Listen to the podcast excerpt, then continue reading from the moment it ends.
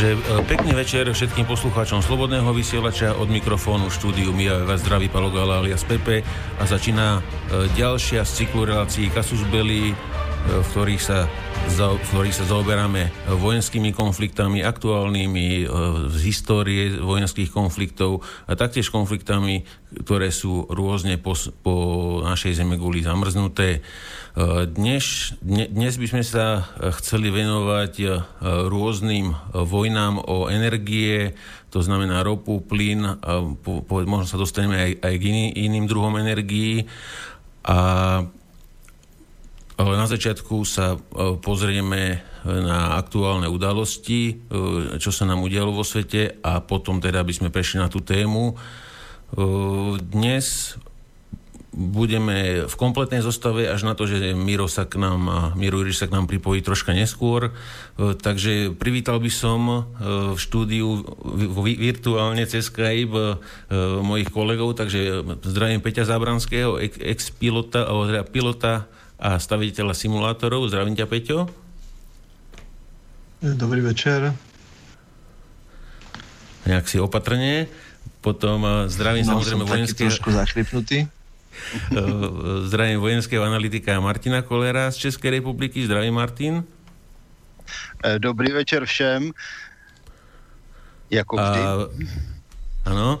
A, a dnešným zácným hostom uh, už vám veľmi dobre známy ekonom, ktorý už bol v našej relácii minimálne zo dvakrát. Taktiež nám robil prekladateľ, keď sme mali relácie so Sejkrom. Takže zdravím ekonóma Dušana Doliaka. Zdravím ťa, Dušan. Ahoj, ahoj, dobrý večer všetkým.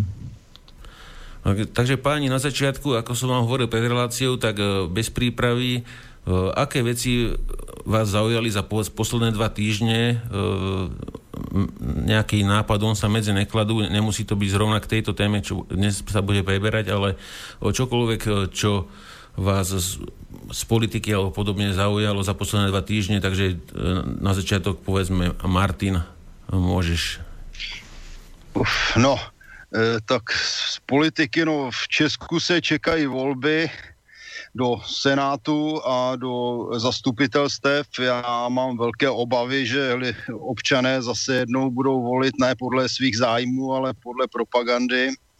Jde na mě z toho docela hrůza. E, to je první věc. Druhá věc, e, nedávno se v úvozovkách slavilo tedy výročí mnichovského diktátu.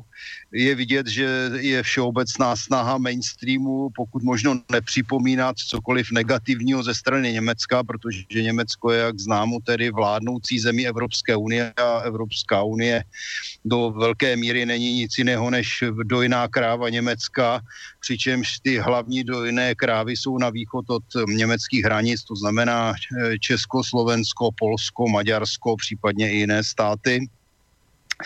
A zajímavá byla z tohoto hlediska tedy demonstrace, kterou pořádal pořádali různí patrioti s tím, že nakonec tam přišli policisté a Eh, došlo tam k takové menší potyčce, protože té demonstrace se tedy zúčastnili mladí komunisté, kteří tam přinesli vlajku s Che Guevarou a došlo tam ke sporu tedy mezi policisty a účastníky demonstrace, jestli tedy Che Guevara byl největší masový vrah, jak tvrdil jeden z těch policistů. No, já neříkám, že Che Guevara byl zrovna světec, ale na druhé straně myslím, že označit ho za masového vraha je trochu přehnané a dost mě to rozesmutnilo, protože znám několik profesorů z policejní akademie. Říkal jsem si pro boha, jak mohl tento člověk se stát policistou s takovýmto rozhledem a jak může chodit ven, kdyby jako někde, já nevím, ometal stoly nebo tak, ale jako pouštět ho mezi lidi s takovými to primitivními názory, byla to docela ostuda. Mm, jako, a hlavně bohužel tedy, což mě velmi mrzí, ostuda policie, protože já, jak znám, stále tvrdím, že policie třeba podporovat, jak říkal Ronald Reagan, ale bohužel jako pokud máme takovéto policisty, tak to je potom složitá ta podpora. No, takže to je asi tak za mě, připomněl bych ještě z tohoto hlediska, že vlastně hodně, hodně lidí na té demonstraci to vlastně mm, bylo napojeno nějakým způsobem na litoměřický seminář, který můžeme najít na stránkách Nové republiky. Tam jsme uvítali mimochodem Mira Juriša a Moniku Pilony, což bylo samozřejmě výborné a tento seminář se zabýval všemi možnými problémy počínaje tedy, eh, řekněme, tou Mnichovskou dohodou až do současnosti hlavním ohrožením a zvláště bych to doporučil díky účasti profesora Staňka ze Slovenska, který byl naprostá jednička, jako někteří lidé říkali, že to je nový Cicero, jeho znalosti jsou úžasné. Takže to je asi tak za mě. A Peťo, tvoj príspevok na začiatok? Čo ťa zaujalo za posledné dva týždne? Ďakujem. Za posledné skromné dva týždne snad z hľadiska e, politiky alebo spoločenských vzťahov stále sa stretávam s neuveriteľným strachom obyvateľstva čokoľvek si uvedomiť, čo sa na nás valí, hlavne z hľadiska migrácie. Potom obrovské množstvo pútačov, ktoré sa po meste rozrojili so sloganmi nezávislých kandidátov. Všetci sú nezávislí aj tí, čo majú napísané, že sú nezávislý kandidát a potom máte 5 piktogramov strán, ktorí ho podporujú. Áno, všetci podporujú. Potom som našiel jedného, ktorý bol skutočne nezávislý a do partie mi už chýbal iba závislý a neskutočne nezávislý. takže, takže to je taká perlička, ktorú som si všimol, že všetci politici alebo adepti na rôznych primátorov a podobné posty neuveriteľným spôsobom znevažili vlastne slovo nezávislý a stalo sa toto vlastne, toto slovo nepoužiteľným. E, potom ma snad zaujal komentár, myslím, Ďura Poláčka o tom, ako sa menia dejiny, ako sa postupne spôsobom pomalého varenia žaby mení pohľad na to, kto nás oslobodil, ako to vlastne bolo s Mnichovskou zradou, ktorú premenovali na Mnichovskú dohodu. A za chvíľku to bude úplne úžasná dohoda, keď to takto pôjde ďalej. A snad z vojenského hľadiska ma tak trošku zaujalo F-35, je slavnostné uvedenie do bojovej použitia alebo bojovej prevádzky s tým, že im hneď spadla a urobili test stíhať manévrového vzdušného boja F-35 a starej F-16, kde F-16 natvrdo porazila tú F-35, čo konec koncov, ale nie sa čomu čudovať, pretože e, keby ste dali rovnako kvalitnému týmu aerodynamikov postaviť lietadlo s parametrami, tvrdými parametrami Stealth a klasickému lietadlu a potom to porovnávali, tak skrátka ak nepoužijete iba pohlcujúci náter, ktorý Rusi, tuším, pred mnohými rokmi aj začali používať na zníženie odrazivosti e, radarových vln od, od ploch lietadla, tak pokiaľ to lietadlo proste pokrivíte, dáte mu ostré hrany, tú aerodynamiku nie je možné dohnať, pokiaľ to porovnáte s lietadlom, kde sa zameriate iba na tú aerodynamiku. Mm. No a moja otázka na PPH je, a teba čo zaujalo? Tieto posledné dva týždne. No, ja tu mám toho viac, ale najskôr, najskôr dám eh, slovo ešte Dušan, Dušanovi. A, a potom by som teda, ja, ja tuto nejaké vytiahol, čo by som chcel, aby ste aj okomentovali potom chalani. Takže eh, Dušo, z tvojho, z tvojho pohľadu, buď politika, alebo teda ekonomické záležitosti, na čo si narazil také, čo by bolo dobre no, poslať do sveta? Ja som, ja som v prvom rade teraz strašne neurotický z toho, čo sa deje v tej ekonomike svetovej. Tých rozličných vyhláseniach známych ekonomov a rozličných číslach. Čiže tá naj, pre mňa naj, najzabavnejšie bolo, keď bývalá guvernérka Fedu Janet Yellen vy, vyhlásila, že pri najbližšej kríze budeme musieť ako američan, americký, americká centrálna banka nakupovať akcie. To, čo už teda robí Európska, Švajčiarska a Japonská centrálna banka, takže to by mali robiť aj oni. To je proste vec, ktorú by centrálne banky vôbec robiť nemali, no ale svedčí to o zúfalstve, v ktorom, v ktorom sa nachádzajú.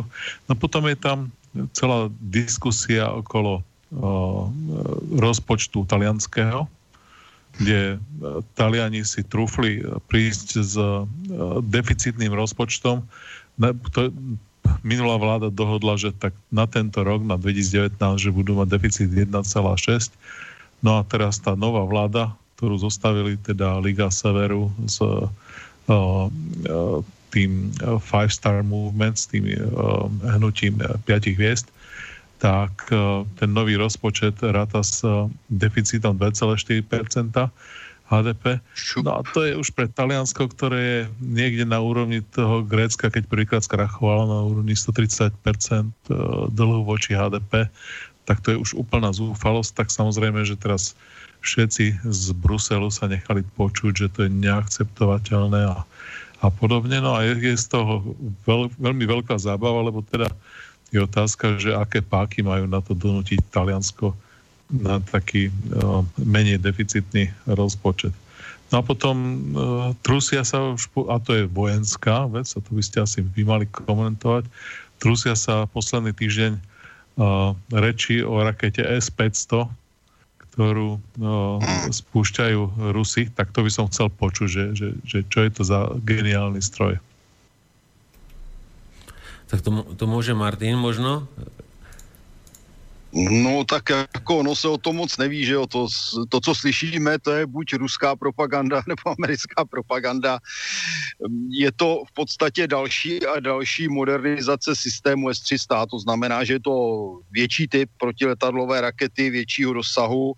Já jsem letos viděl čtyřstovky v Rusku na eh, armii, 2018 eh, pětistovka v zásadě ten přepravník a podobně, to bude vypadat buď jako pásová verze, anebo kolová verze, několikanásobné velké odpalovací zařízení, ta raketa je schopná létat Zase my nevíme přesně, jako co kdo vykládá, to je to nejhorší, protože vždycky, když se objeví nějaká nová zbraň, tak všichni chtějí úžasné parametry. Já jsem se zrovna dneska bavil s jedním z adeptů na nové bojové vozidlo pěchoty pro Českou republiku a říkal jsem pro boha, jak můžete vyrábět tak blbé prospekty, vy tam ani nemáte napsáno, jak je to vozidlo dlouhé a široké a kolik váží tun a jak s tím chcete někoho přesvědčit. A oni říkali, no to je takový ten marketingový přístup. Já jsem říkal, to je hlavně blbý přístup, protože jak chcete někoho přesvědčovat, když mu nenapíšete ani kolik to váží, jak je to velký. Takže tady je otázka v podstatě dosahu desítky kilometrů. E, důležité je, že ta raketa může fungovat v podstatě v minimální výšce nad zemí, to je důležité, e, protože tím pádem může suplovat, i když tedy s nepoměrně vyšší cenou i e, řekněme ty ruční přenosné raketové komplety a může to ničit opravdu nízko se pohybující cíle, ať jsou to letadla, ať jsou to vrtulníky, ať jsou to nějaké bezpilotní letouny, přičemž ta hlavice je tak velká, že jich dokáže zničit rovnou několik. Takže víc jako k tomu těžko, protože skutečně reálné parametry nám nikdo neprozradí u těch novinek. Časy, kdy byla v Rusku glasnost, ty jsou dávno pryč a oni nám prostě můžou něco tvrdit a nemusí to být pravda. Buď budou říkat, že je to méně, aby to nevypadalo tak nebezpečně, nebo zase budou říkat víc, aby teda ty, ty protivníky odstrašili. Fakt, já se nerad vyjadřuju k neprověřeným k neprověřeným informacím, tak říkám, dosah eh, několik desítek, více než 100 kilometrů, to může mít také, nevíme, eh, minimální dosah výškový desítky metrů, což je úžasné, to jsme prostě někde v úrovni letu vrtulníků a u nejnižšího letu bojových letounů. Takže to, to je asi tolik. Kdy to nasadí, já předpokládám, že ta pětistovka nepůjde ani do Sýrie, protože bude nějakou dobu utajená. Jenom bych ještě připomněl jednu věc k té politice. Eh, blíží se nám velmi důležité datum, když jsme se tady ocitli u té migrace. Eh, bude se v dohledné době slavnostně podepisovat kompakt OSN v Marákeši. V tom Marákeši, kdy se podepisovali před ne tak dlouhou dobou ty papíry, za Česko tam byl ministr Metnár, který tam nadšeně podepsal tedy možnost legalizace ilegální migrace No a v tom Marákeši to je právě to, čím jsme se zabývali na tom litoměřickém semináři a to, co jsme probírali tady vlastně minule před dvěma týdny, to je ta katastrofa, ta snaha eh, obrovské migrace s pomocí OSN takže já vidím, že bychom měli z OSN rovnou odejít, protože dnes je to organizace nebezpečná, která vlastně pro nás od roku 1946, kdy skončila svoji činnost UNRA, neudělala nic pozitivního a zdá se, že ani pozitivního udělat nechce. Lidé skutečně nezapomínejte na to, že jsme ohroženi, že jestliže se budeme účastnit toho kompaktu v Marrakeši, který patrně tedy nepodepíšou, protože už dříve nepodepsali ty vstupní dohovory ani New Yorkský protokol, jedině Spojené státy a Maďarsko. Měli bychom si z nich vzít příklad a já tam vidím skutečně děsivé ohrožení, když mainstream nám bude lhát, že se vlastně vůbec nic neděje. Dobre, takže eh, pozrieme sa na, na tie veci teda čo tu mám ja, a keď tak ma môže Martina alebo Peťo, prípadne e, takisto Dušan zastaviť kedykoľvek e, a niečo k tomu dodať. Tak e, prvá vec, ako Peťo spomínal, tá, tá F-35B bola nasadená teda na ten prvý bojový let v Afganistane, takže hrdinsky bojovala proti chlapcom v turbanoch v nejakých jaskyniach Takže tam sa asi moc nepreverili, ne, ne, nepreverili všetky tie, tie e, featurey, jak sa hovorí, čo to má to lietadlo. No a na, následne druhý deň teda rovnaké lietadlo havarovalo v Južnej Karolíne e, pri nejakom výcviku e, v Spojených štátoch. Potom, by, potom ma celku zaujalo, objavili sa fotky z jedného moskovského letiska, pozriem sa, kde to mám, bolo to... No teraz to tak rýchlo nenájdem, ale tak pôjdeme za radom. Ďalšia vec... Ono ich tolik není. Moskovské letisko, ja to tu určite mám, len sa mi to stratilo. Dedovo, Vnúkovo. Žukovský, Ramensko je? Áno, Žukovský, Žukovský. To je, to je vojenské. To je, to je letisko, ktoré bolo kedysi totálne utajené, 5 plotov kde sa robil ten najdôležitejší výskum v, v rámci vývoja prototypov a skúšok. Uh-huh. No a jedná sa o to, že, že na fotkách e, v podvese, e, v podvese práve, že neviem to teraz nájsť, e, aký to bol presný typ, ale bol to, bol to nejaký, nejaký starší suchoj. Bola tam raketa veľmi podobná Kinžalu, ale nebol to Kinžal, a teraz špekuluje sa v rôznych, v rôznych diskusiách, že, že či to nemôže byť nejaký nový typ rakety, ktorý by mohol byť použitý na uh, likvidáciu satelitov, takže by bol odpalovaný vo veľkej výške z lietadla a, a zostrelovali by Osad. teda rôzne mm, satelity. To, to měli američani. No, to měli američani že... takový systém, ten už byl někdy v 80. letech, jmenovalo se to ASAT, neboli antisatelit, poměrně uh-huh. velká raketa a nosili to F-15, protože to bylo tehdy nejvýkonnější americké letadlo, šli s tím na maximum vlastně stoupání, šli ještě do skoku se trvačností a měli to odpalovat proti satelitům, takže jako technologicky nic nového, realizačně je to jako zajímavé. Podle mého názoru, pokud si vzpomínám, tak to bylo zavěšené pod MiGem 31. Áno, a toto bolo, toto bolo tiež MiG-31 už som to našiel. Na Žukovské letisko 14. septembra sa tie fotky dostali von, 20. teda 29. sa dostali von, a 14. boli spravené. Potom zaujímavé informácie z Číny. Čína ohlasila vývoj nového laserového satelitu, ktorý by mal bojo, byť určený na boj proti ponorkám. Niektorí veci sú teda k tej technológii skeptickí, pretože oni si trúfajú silným laserovým lúčom odhalovať, prípadne likvidovať ponorky do hĺbky 500 metrov, čo tí vedci tvrdia, že maximálne 200 metrov, teda, že by boli schopní, ale že tých 500, ktoré dostali asi od ústredného výboru komunistickej strany, že asi to ešte proste nevydáva zatiaľ. A ďalšia vec z Číny, to je podobná vec, ako si mi Peťo kedy si spomínal, e, urobili čínsky veci nejaký prielom magnetickej detekčnej technológii, e, ktorá by mala fungovať na, na, na, tom štýle, že by mala dokáže monitorovať rušenie magnetického pola Zeme spôsobené kovovými predmetmi a tak odhalovať veľké kusy železa, ako sú ponorky alebo podobne.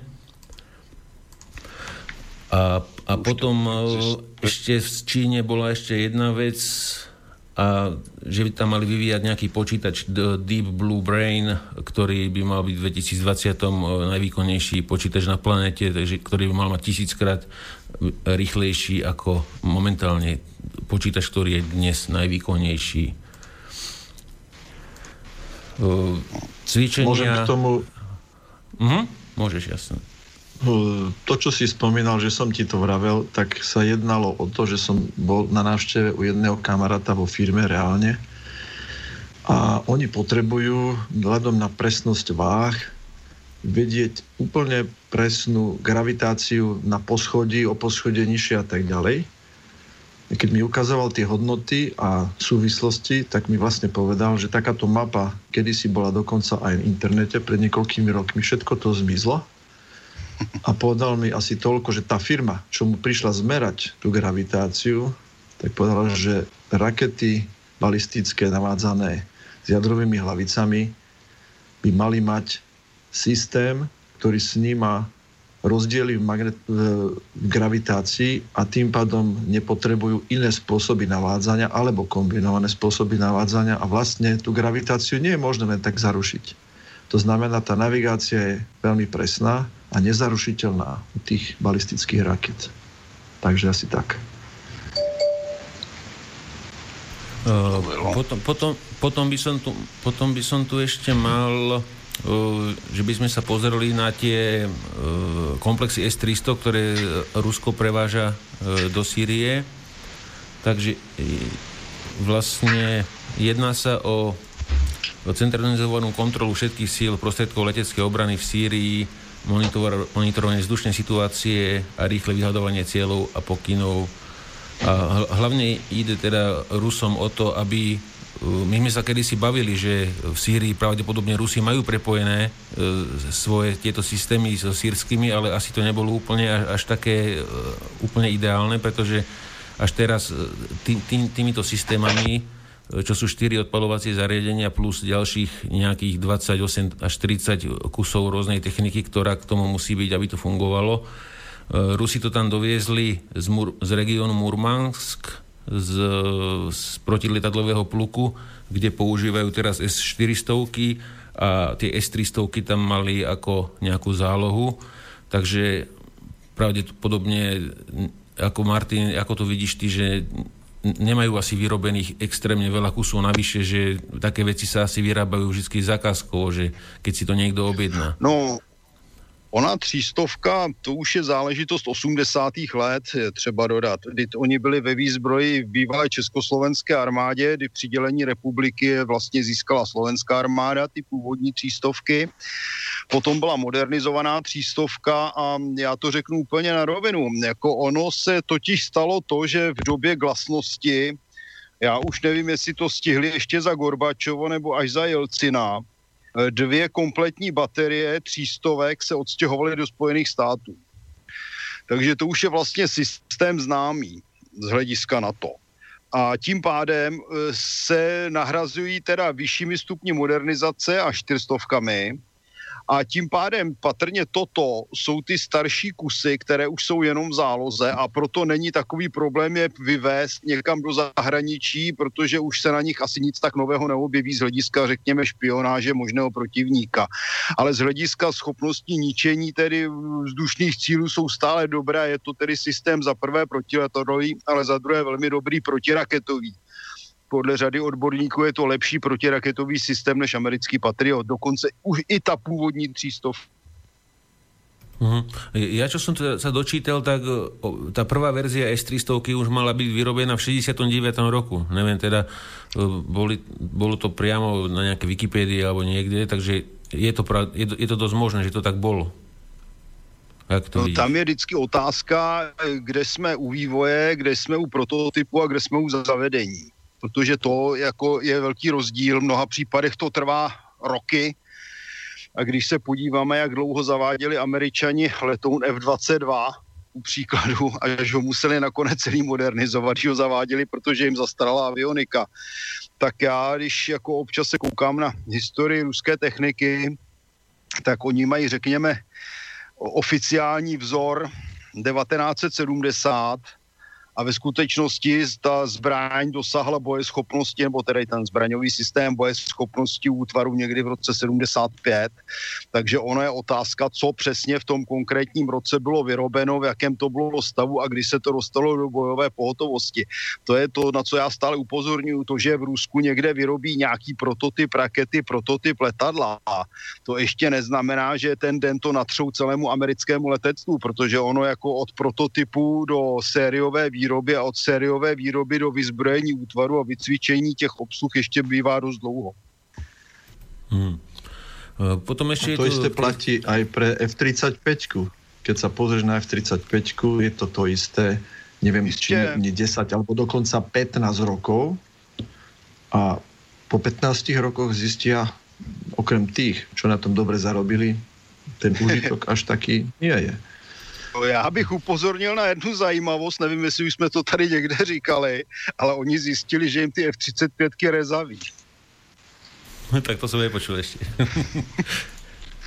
No, jako psalo se to zcela oficiálně a byla to velká ostuda. Asi před nějakým půl rokem, tři čtvrtě rokem jsem koukal do amerických informací armádních oficiálních a tam se rozčilovali nad tím, za kolik prodává teda výrobce F-35 a že jsou rezavé.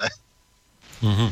Takže nějaké díly, nějaké díly tam musí teda být z nějakého korozivního materiálu.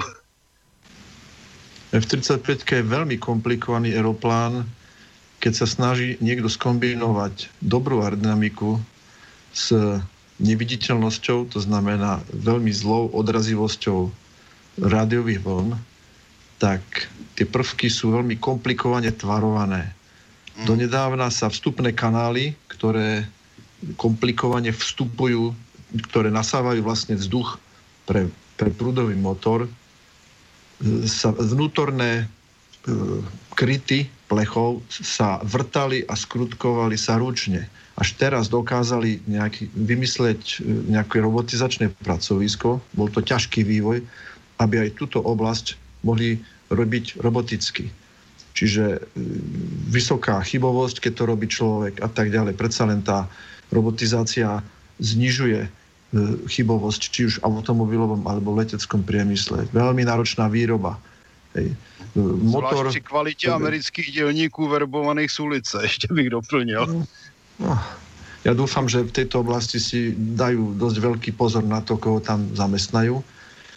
A potom F-35, okrem toho, že má sklapateľnú trysku kolmo dole, ktorú si kúpili za pár šupu od eh, Rusov v čase, čase Gorbačova, áno, čiže z, Jaku v podstate prevzali tento systém, pretože ten ich vlastný, áno, ten ich vlastný nebol schopný fungovať tak, ako chceli, tak vlastne F-35B stále vozí za kabínou ďalší prúdový motor, ktorý pracuje desiatky sekúnd. Pri vzlete, pri skrátenom vzlete teda, a pri kolmom pristáti. Áno, áno. Jediný, ktorí to zvládli s jedným motorom, jediný, jediný kto, ktorí to zvládli s jedným motorom Pegasus, tak to bol vlastne, to boli Briti. A to, to lietadlo po tých mnohých rokoch naozaj lietalo skvele, malo jedinú chybu, že nebolo nadzvukové, ale klobok dolu predtým a je to, neviem, či nie jediné lietadlo, ktoré Briti dodali, alebo sa vyrábalo licenčne v Spojených štátoch pre e, armádu Spojených štátov pro námořní pěchotu. Já bych jenom doplnil specialitu, to asi mnozí vědí, že ten Harrier, o kterém mluvíme samozřejmě, že umí ve vzduchu i couvat. To je jediné letadlo podle mého názoru, které umí couvat. Hmm. To bych viděl jako zajímavé. Ještě bych doplnil jednu věc. U toho F-35 totiž F-35 eh, má asi víc než kterékoliv jiné letadlo, když jsme se dostali na tu aerodynamiku, snahu využívat eh, k tlaku spodku trupu. Když se podíváte, tam je velká plocha na to letadlo ze spoda. A ono asi je trošku problém v různých režimech letu a v různých polohách, řekněme, udržet ten vztlak na spodku toho trupu a zároveň na křídlech, aby se jim to tam netrhalo. Já myslím, že to by mohl říct si tady odborník, ještě se k tomu vyjádřit. Prostě ono skutečně jako vyrobit letadlo, které je stylsové a které je aerodynamické, je přeci jenom problém. Ta F-16 není stilsování trochu, ale taky nejezdí po spodku trupu. A když se podíváte na F-35, no tak tam pomalu polovinu stlaku vytváří spodek trupu. A to je něco opravdu unikátního. Ale taky rizikového. Uh, využívanie trupu ako časti stlakovej plochy využívajú aj Rusi v rámci MiG-29 lomeno SU-25 a vyšší hrád. Tam sa to používa tiež.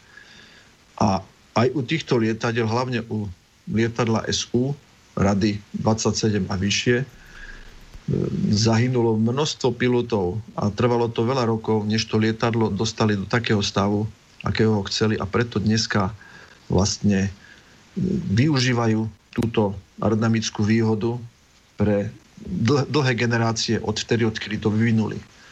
U tej E, F-35 je to markantné, je to vidieť. Neviem, či nemá zatvárateľnú bombovnicu alebo zavesenie nejakých raket. To znamená, ak letím a otvorím tú bombovnicu, zruším stlak. Čiže musí to mať dosť vážny vplyv na to, to je Raptor. keď letím, držím nejaký uhol nábehu, nejaký uhol nábehu a zrazu spravím čosi, že sa mi na spodku trupu niečo otvorí. Ten moment sa mi mení uhol nábehu, stlak, ten pilot zneistie. To znamená, je tam veľa vplyvov, je to príliš technické, prekomplikované, je to niečo podobné ako Martin Koller, keď si spomínaš, si napísal článok o to, aký, akí sú vojaci ovešaní množstvom elektroniky a, a, a, a ďalekohľadu a všetkého možné. A ten chudák prejde 20 metrov a odpadne od toho, aké je to ťažké. To znamená, keď sa niečo príliš skomplikuje, tak toto je výsledok. A to nielen tým, že je multirole, že, že je na množstvo úloh pozemného útoku na pozemné ciele, na vzdušné ciele a tak ďalej. Ale vôbec voziť jeden motor navyše ako záťaž, e, mať komplikovanú aerodynamiku kvôli stealth technológií, to proste... A potom príde nejaká F-16 a dá to lietadlo dole. Lebo není to len o lietadle, je to o celom systéme spôsobu útočenia alebo obrany, ku ktorému sme sa posledných dvakrát vlastne nedostali, kde som začal hovoriť o doktríne a z toho vyplývajúcich e, ďalších dokumentov, ktoré armáda musí mať. No, tak, to ještě bych, tak. bych doplnil malý detail, že ten motor nejenom, že teda váží, ale on také zabírá místo, takže to je o nějakých možná 100 a více litrů paliva míň. Dobre. A v tom ten Harrier mal vlastne veľkú výhodu, že vlastne tam bol iba jeden motor, ktorý pracoval, nebola tam žiadna záťaž navyše a triska nebola vzadu, ale štyri trisky po bokoch trúpu, to bola veľká zaujímavosť a preto vlastne tie trisky sa vytáčali dopredu, dozadu a preto ten aeroplán mohol cúvať a bolo to v nejakom filme so Schwarzeneggerom, kde tým Harrierom skutočne lietali a cúval. Proste je to, je to skoro vrtulník, veľmi náročný, no komplikovaný vrtulník. A navíc je to vlastně turboproudový letoun, protože vlastně ty první dvě trysky honily jenom vzduch z turbíny bez spalování, takže oni měli i relativně, řekl bych, relativně úsporný provoz, pokud se to tak dá říct. Áno, a ešte náklon bol riešený tým, že časť tlakového vzduchu z toho kompresoru bol odvádzaný na konec krídel a tam boli maličké trysky, pretože pokiaľ aeroplán stojí vo vzduchu, tak nemá ako aerodynamicky riešiť náklon doprava doľava, čiže musel to riešiť hm. triskami. Veľmi zaujímavé ináč z pilotážneho hľadiska, ako to ten pilot riešil. Takže vráti, vrátime sa chalani e, k tomu takému malému sumáru. Ešte sa vrátim do tej Sýrie. E, na tie, na tie S-300 sa budú školiť sírčania 3 mesiace a do 20. októbra podľa týchto údajov by mala byť e, táto protizdušná sieť, sieť protizdušnej obrany ako dokončená a mala by plne teraz spolupracovať s ruskými radarmi a podobne. E, potom by som sa e, chcel ešte na chvíľočku pozrieť na Irán v Sýrii. Iránci strieľali teda cez hranice na islamský štát balistické rakety. Spojeným štátom sa to moc nepáčilo a komentovali to ako bezohľadne nebezpečné a vyčerpávajúce pre nich e, takéto akcie Iránu na sírskom území. A zaujímavá vec, Martin, ty si to tuším, kedy si aj spomínal, tá Iránci lietajú nad Sýriou so siedmimi kusmi e, dronov e, ozbrojených, s ktorými bombardujú teda e, pozície islamského štátu, ktoré majú z rôznych zdrojov, a, ale zaujímavé na tom je to, že, že tieto, tieto drony vyrába iránska firma Shahed Aviation Industries, a mali by to byť skopírované americké UKV RQ 170 drony, ktorí... To nejsou skopírované. Oni je dostávali oficiálně, oni je nakoupili oficiálně v Americe a teprve podle nich dá se říct, teda dělají kopie. No, to jsou totiž hovorí sa tomu, proudové hovorí sa tomu, letouny. No. No, Hovorí sa tomu ako re, reverzným, že reverzným inžinierigom e, proste to okopčili. No a e, tak, tak to, no, tak to oni vyrábajú. Oni je dostali ze Spojených států ještě v době Šáhin Šáha, že jo, Muhammada Rézy Páhlavího, který mimochodem svého času navštívili Československo v době e, Gustava Husáka a měli tady nakupovat raketomety a nevím co všechno. Nějak to nevyšlo, protože se to nelíbilo varšavské smlouvy, mohl to být biznis jako hrom. No a oni je tehdy dostali a vtip je v tom, že tyto bojové drony, když by se vypustili ze středozemního moře, tak doletí až k nám. To jsou v podstatě bývalé cvičné vlastně cíle létající s proudovým motorem podvěšeným. No a oni je vylepšili, to zase není takové kouzlo, takže v současné době se po to dá i leco zavěsit, oni nejsou zase tak úplně malé, takže něco unesou, to má asi 6 metrů délky. A američani je konec konců používají dodnes taky k výcviku. Mm-hmm. No a potom ešte, Martin, ako by si okomentoval, e, alebo, alebo a môžeme sa na to pozrieť, že ako by si okomentoval e, tie vyhlásenia Netanyahu ohľadne tých iránskych e, výrobne jadrových zbraní, kde sa, kde sa chodia Iránci teraz fotiť selfiečka, že tam to je prázdna budova, kde sa kedysi vyrábali koberce, že akým spôsobom sa k, k nemu tie informácie mohli dostať, že či to bola nejaká spravodajská hra, a urobili si srandu, teda urobili si z Izraelu srandu teda tajné služby iránske, alebo ako to vidíš? Lebo on oficiálne no, s tým ja myslel, tak, myslel, to, myslel to veľmi vážne.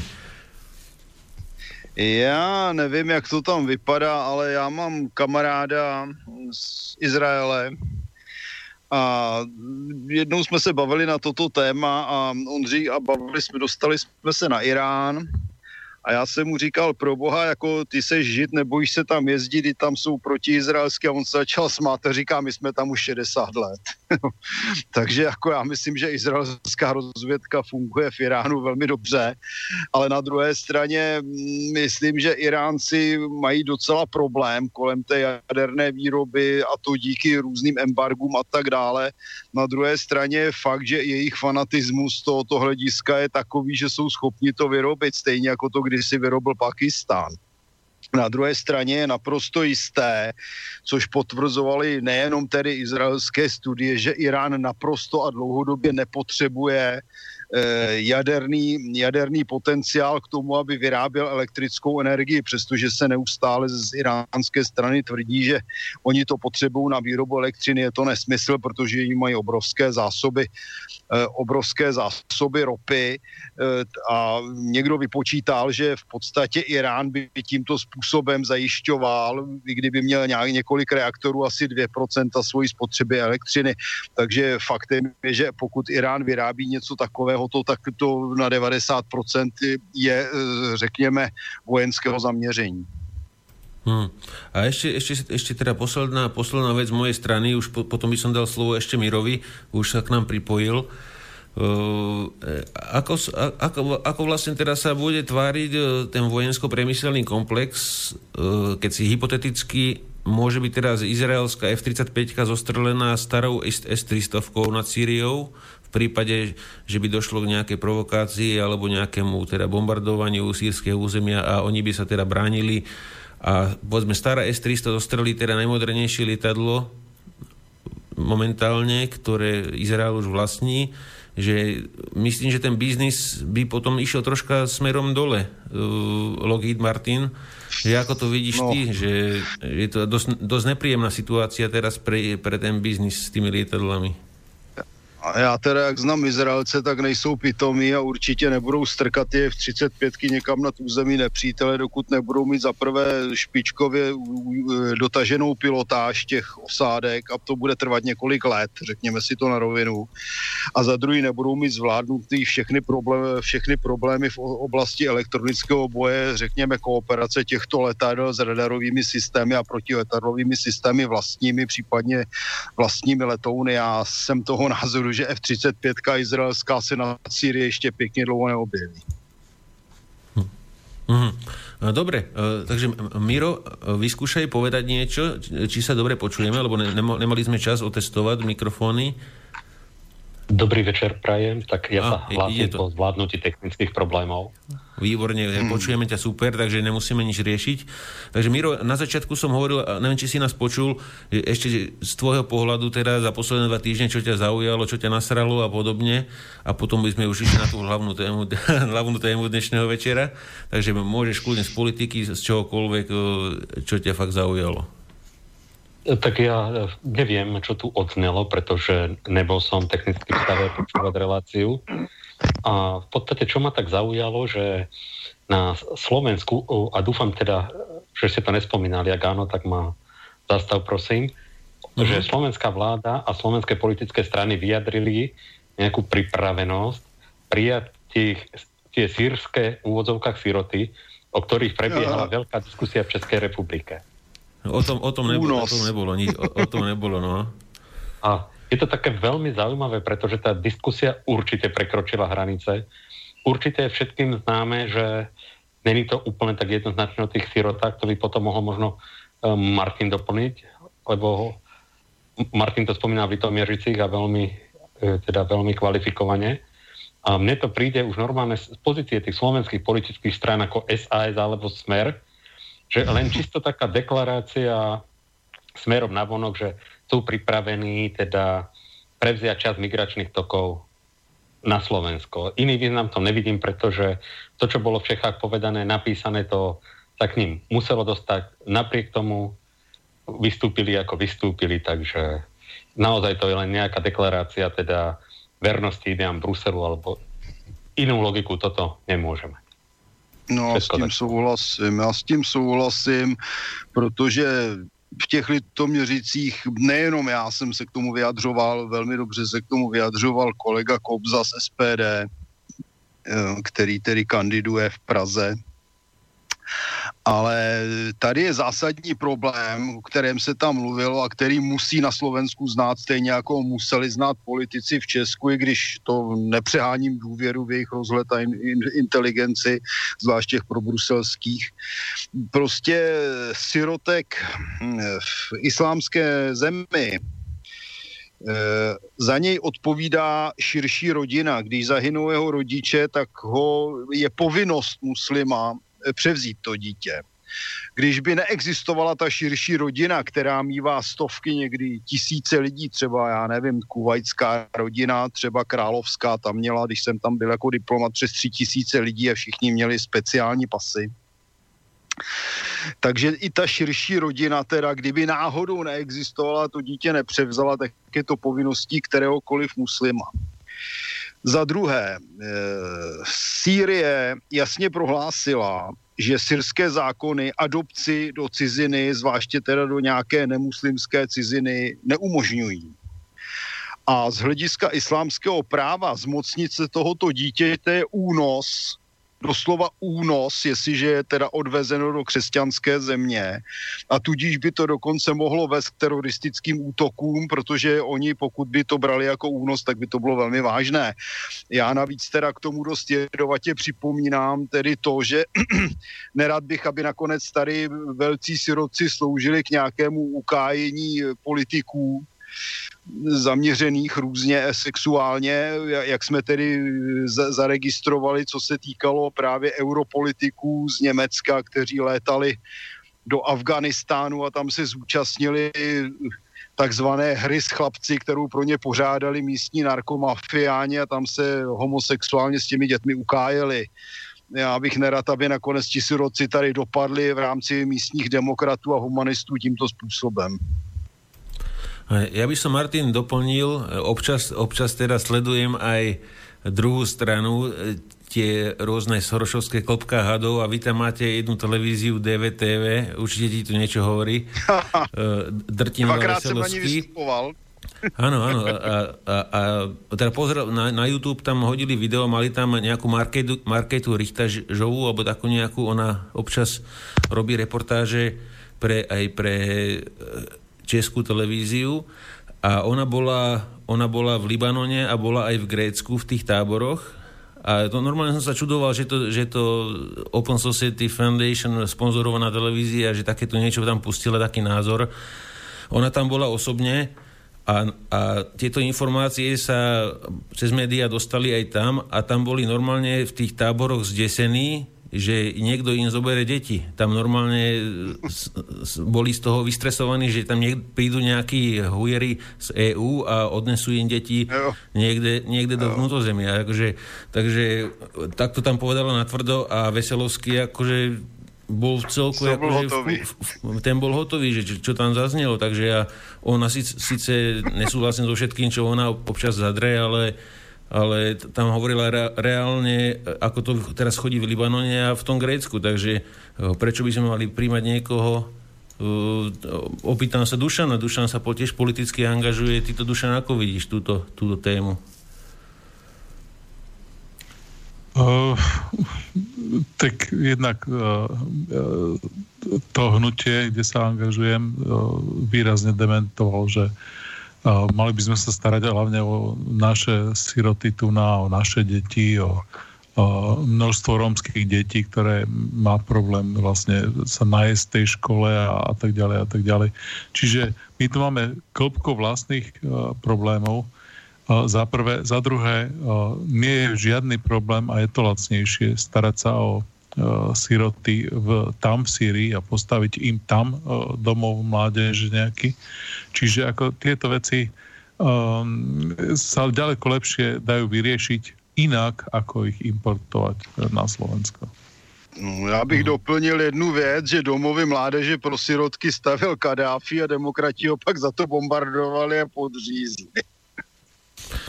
Však O, o tom to je. E, e, Dobre, chalani, takže a- jak by, si chcel, jak by si chceli ešte niečo dodať, môžete. Dali by sme jednu skladbu a potom išli by sme teda na, na, tú, na tú hlavnú tému večera. Takže asi nie. Takže pustíme si tam e, Excelenta a po skladbe za, za 4 minúty sa e, budeme počuť, e, takže zatiaľ do po. Oficiálna verzia teroristického útoku z 11. septembra má podľa niektorých analytikov mnohé nedostatky a nejasnosti, preto od začiatku vyvoláva aj vlnu pochybností o jej pravdivosti. When really a new world order can be created, it's a great opportunity. It isn't such a crisis. Oni sami rozprávajú o novom svetovom poriadku. Pamätáš, čo sa stalo 12 rokov dozadu? 2001, svet zhotol návnadu pod zámienkou teroru navštívili krajinu za sprievodu bomb z bombardérov vo vzduchu. Malo kto mal potuchu, že to bolo inak. Skutočný cieľ bol Afganistan, Irak. Al-Qaida bola vytvorená CIA. Všetko je to iba súčasť hry špinavej. Trénovali afgánskych mujahedinov v 85. aby porazili Rusov. Studená vojna bola vtedy v plnom prúde, obe strany bojovali o kontrolu na pôde, ktorá bola kolískou civilizácie. Korene siahajú až do Mezopotámie. Žiadny Bin Laden, ale tým osmen tajné služby ho využili vo svoj prospech. Fingované útoky, fingované kazy, 13 pokrvných línií si svoju cestu razí. Nehľadí na morálku, nehľadí na obete, nezáleží im na škodách na tejto planete. Smrť, smrť, smrť, profit, zisk, smrť, smrť, smrť, roba, plyn, štvrtá ríša, doba temná číslo Všetko tak, pýtaš sa Prečo toľko vojen vo svete, toľko zla? Je to fakt jednoduchá matematika. Moc je droga bohatých už odjak živa Prečo Líbia, Sýria a celá Afrika Je bojovým polom pre Čínu a USA Kde je voda drahšia ako diamant? Kde je politika viac ako život človeka? Ale tieto veci ti škole nepovedia. Ani o táboroch FIMA so snadným drôtom dovnútra Zabudli ste, že po hurikane Katrina FIMA ilegálne všetkým zbrane zabavila Dlhový strop presiahol 16 trilión. Zostáva im pár mesiacov, kým príde zlom. A keď príde zlom, je to už len krok od Defcon Jedna, ktorý rozpúta atomové peklo. Fingované útoky, fingované kauzy 13 pokrvných línií si svoju cestu razí. Nehľadí na morálku, nehľadí na obete. Nezáleží im na škodách na tejto planete. Smrť, smrť, smrť, profit, zisk. Smrť, smrť, smrť, ropa, plyn. Štvrtá ríša, doba temná 2 će novi svetovi rad. To vojenská doktrina, žiadna konšpiračná teória. Tento pojem bol vymyslený v čase, keď zabili Kennedyho, pretože bol na trase odhaliť ich plány svetovej dominancie. Vedel, že svetom vládnu korporácie, nie parlament, nie prezident. Z tohto dôvodu som spoločenský disident, ich taktika sa nazýva šok a úžas. Vojna štvrtej generácie nepomôže byť asymetrický boj. Som spoločenská gerila, aktívny odpor praktizujem formou umenia. Sme súčasťou hnutia, ktoré je bez mena. Sme tu, aby prišiel prevrat, prišla zmena. Dosť bolo systematického ničenia práv a slobod bežného občana. Fingované útoky, fingované kauzy, 13 pokrvných línií si svoju cestu razí. Nehľadí na morálku, nehľadí na obete, nezáleží im na škodách na tejto planete. Smrť, smrť, smrť, profit, zisk, smrť, smrť, smrť, roba, plyn, štvrtá ríša, doba temná číslo 2, privítajte nový svetový rád. Fingované útoky, fingované kauzy, 13 pokrvných línií si svoju cestu razí. Nehľadí na morálku, nehľadí na obete, nezáleží im na škodách na tejto planete. Smrť, smrť, smrť, profit, zisk, smrť, smrť, smrť, roba, plyn, štvrtá ríša, doba temná číslo 2, privítajte nový svetový. Tu v Sýrii nejde len o obyvateľstvo, o jeho záujmy, ale o Sýriu sa hrá mocenská hra. A je to strategický plán Izraela na dominanciu v tomto regióne. Veľké štáty rozdeliť na malé, aby boli neschopné a nemohli odolávať určitým tlakom. V tomto pláne je Egypt, Irak, Irán, Sýria, Libanon. The European Union. A new world order. No takže pekný večer všetkým poslucháčom Slobodného vysielača od mikrofónu štúdiu Mijajú vás zdraví Palo Gala alias Pepe. Pokračujeme ďalej v relácii Kasus Belli už s dnešnou témou, e, ktorá by mala byť teda boj o energie, ropu, plyn a podobne. E, na začiatok e, by si nám Martin mohol troška z histórie vojen a, a kde sa to troška teda obšmietlo okolo, okolo týchto vecí a potom by sme dali teda slovo od našemu dnešnému hostovi na, na doplnenie a, a potom by sme išli s ďalšími otázkami. Takže nech sa páči, Martin. Tak ono vlastně, když se podíváme na to, o co se kdy bojovalo, tak to byly většinou nějaké zdroje. Oni ty ideologie, ty byly sice velmi krásné, ale nakonec se vždycky jednalo hm, až na prvním místě o peníze, jak se říká. A ty peníze byly skryté v dávných dobách v lidské síle samozřejmě, takže se lovili otroci, později to byli teda nějací nevolníci podaní, no a později se tedy taky začaly lovit nějaké ty drahé kovy, nebo ty, už i dřív ale ty zase jenom zprostředkovávali nějaké ty jiné statky, ať to byly potraviny, ať to byly zbraně, ať to byly cokoliv. Prakticky ten boj o energie začal ve větším bojem o uhlí a o ropu. E, je poměrně zvláštní, že spíš jako je otázka, co začalo dřív, protože o uhlí se bojovalo už v první světové válce o různá, řekněme, uhelné oblasti, jako bylo třeba Porůří zrovna, jako byl prostor Ukrajiny, kde jsou uhelné doly, takže nešlo jenom o to, jestli tam budou pěstovat obilí na obilnici Evropy, ale byly jsou tam taky doly na Donbase, o které Němcům šlo. No ale na druhé straně první světová válka prokázala, že ropa je naprosto zásadní strategický problém, protože za první světové války se jednoznačně potvrdilo, že lodě poháněné spalováním ropy, to znamená hořáky a e, velkými cisternami, ve kterých se ta ropa vozila, mají efektivnější, e, řekněme, výrobu páry pro parní stroje nebo turbíny, než lodě, které jsou poháněny uhlím. Když se podíváme na druhou polovinu 19. století, tak zjistíme, že především Británie, ale do určité míry i Francie, budovala řetěz základen vojenských, od britských ostrovů až na Dálný východ, kde byly teda všemožné kolonie v Africe, v Ázii a tak dále. Co bylo účelem těch základen? Byla to za prvé ochrana té plavby oficiálně, jenomže nešlo jenom o ochranu té plavby. Ve chvíli, kdy plachty byly doplněny parními stroji a nakonec tedy plachty zmizely a zůstaly jenom ty parní stroje, tak tyto základny byly v mnoha případech především obrovské sklady uhlí, kterým to uhlí se na ty základny nejenom teda, že se to někde po okolí těžilo, pokud bylo kde, ale jezdili uhelné parníky z Anglie, z Liverpoolu třeba a zásobovali základny v půlce světa uhlím, aby ty jak obchodní, tak válečné lodě se vůbec mohly pohybovat po světě. A to je velmi důležité. Zde bych připomněl třeba z první světové války eskadru admirála Spé, která operovala vlastně eh, v Tichém oceáně a nakonec tedy byly její zbytky zlikvidovány ve spodní části Atlantiku v bitvě u Falkland. Ale nicméně největší problém této eskadry bylo získat uhlí a oni dokonce přepadali některé kolonie, aby tam mohli naložit uhlí. A to je zásadní problém. No, Britové vlastně přišli s tím, že začali používat hm, naftu nebo ropu, jak to nazveme, ropa je vlastně polský název, původně to znamená dokonce hnis, což je docela síla a kromě Poláků to snad používáme akorát my. A e, oni zjistili, že prostě ten ropný hořák má výhodu, že vyvíjí větší teplo. A za druhé, že ta ropa se daleko pohodlněji nakládá, protože zase, když se podíváme na historii námořní války, tak to byl obrovský problém naložit ty stovky tun uhlí do, té, do těch lodí, dělalo se to ručně, byla to šílená práce, šílený nepořádek z toho, špinaví lidi, trvalo to dlouho. Zatímco, když byla někde na pobřeží velká cisterna, natahla se hadice do té lodi, no tak to frčelo podstatně rychleji a bylo podstatně méně špíny a podobně, takže výhodné, to je stejně jako dneska vidíme auta.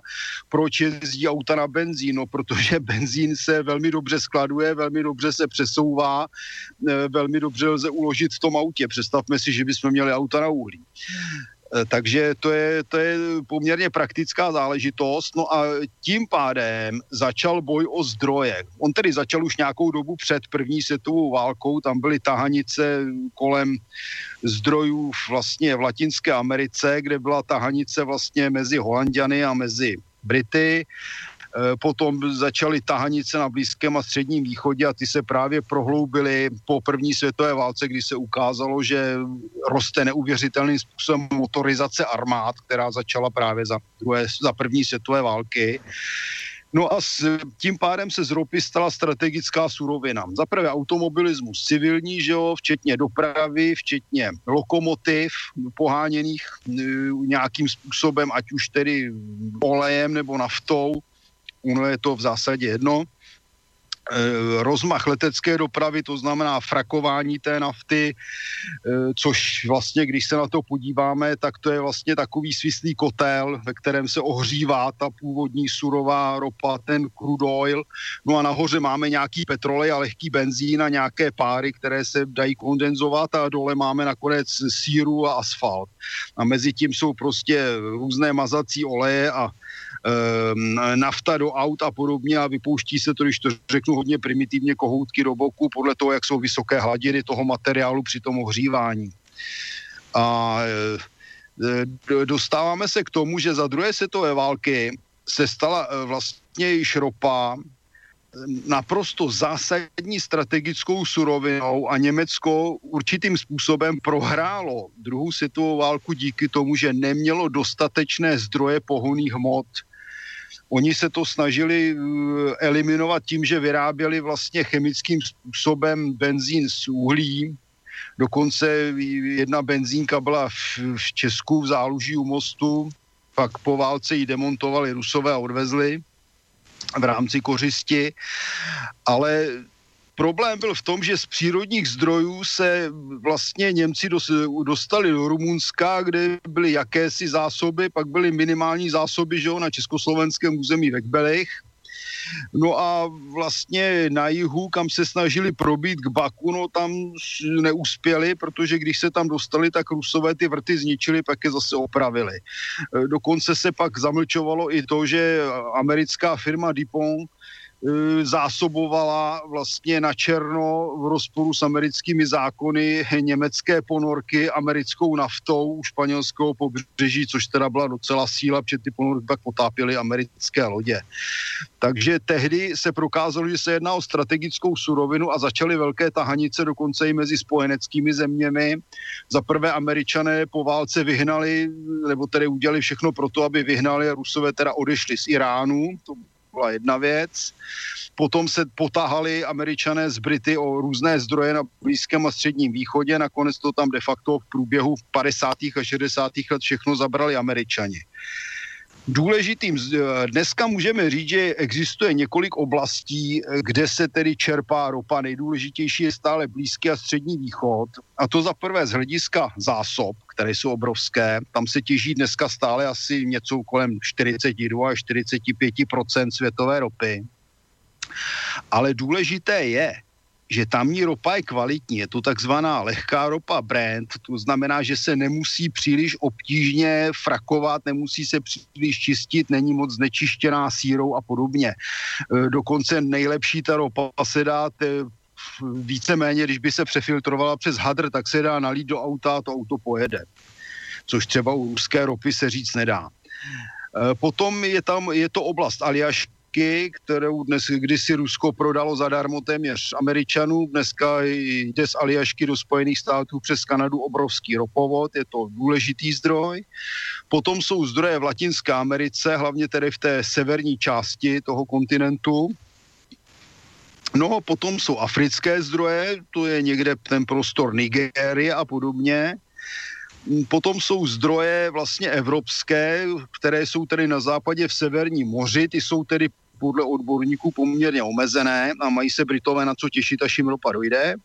No a pak je samozřejmě Rusko, které má velké zásoby, ale ty zásoby jsou čím dál tím dále od Evropy a hodně z té ropy jde do Číny. No a pak je ta oblast vlastně kolem hm, Černého moře, eh, kde vlastně jsou ty původní ruské ropné zdroje, dneska většina z nich patří Azerbejdžánu. Neříkám, že nejsou i jinde nějaké větší, menší zdroje, ale řekl bych, že jsem více méně vyjmenoval ty hlavní. No a to máme otázku zdrojů. A pak je tady ta druhá otázka, která je pomalu důležitější než ty zdroje, a to je otázka transferu neboli dopravy ropy k zákazníkovi. Kdysi se to dělalo k sudech s koňskými povozy, potom železnicí, nákladními automobily, pak se začaly vyrábět ropovody a dneska vlastně kontrola transferu ropy je důležitější než kontrola její těžby. Z toho vyplývá, že především Spojené státy se svým obrovským loďstvem mají za úkol kontrolovat zdroje ropy Blízkého a středního východu a také je chránit. A, kont- a hlavně kontrolu transferu. Takže když by tedy došlo k nějakému střetu, tak jedna z věcí, ke kterým by došla, kdyby došlo ke střetu se spoje, mezi Spojenými státy a Čínou, tak Spojené státy díky svému loďstvu zarazí veškerý transfer ropy ze středního a blízkého východu, který jde po moři do Číny. To je docela důležitý ekonomický, ale i vojenský faktor. Pak je tu další problém a to jsou ty různé ropovody. My máme ropovodů několik v Evropě, my starší si pamatujeme, že existoval ropovod Družba, který se nakonec stavili s československou pomocí z tehdejšího sovětského svazu a jde přes Slovensko a Česko a ještě pokračuje dál směrem na západ dneska se řeší ropovod Nord Stream 1 a Nord Stream 2, který Rusko staví směrem na Německo a je z toho velká tahanice tedy mezi Německem a spojenými státy, protože spojené státy chtějí prosazovat svůj skapalněný nebo kapalný plyn, ale ten plyn vychází dražší, což je docela problém, ale na druhé straně je velký tlak ze strany spojených států, aby se zabránilo tedy nákupům ruské ropy do západní Evropy, především do Německa, protože by to nejen tedy zlepšilo ekonomiku Spojených států pořádnými tedy penězi za prodej toho skapalněného plynu místo ropy, ale za, kromě toho by to úspěšně poškodilo ruské zájmy. No potom je otázka South Streamu, který vlastně měl běžet e, vlastně kolem Turecka, ale největší problém jsou ropovody z jihu. Za prvé šest ropovodů funguje, pokud se nemýlím, teda v tom počtu, ze severní Afriky směrem na Španělsko, Itálii a Francii.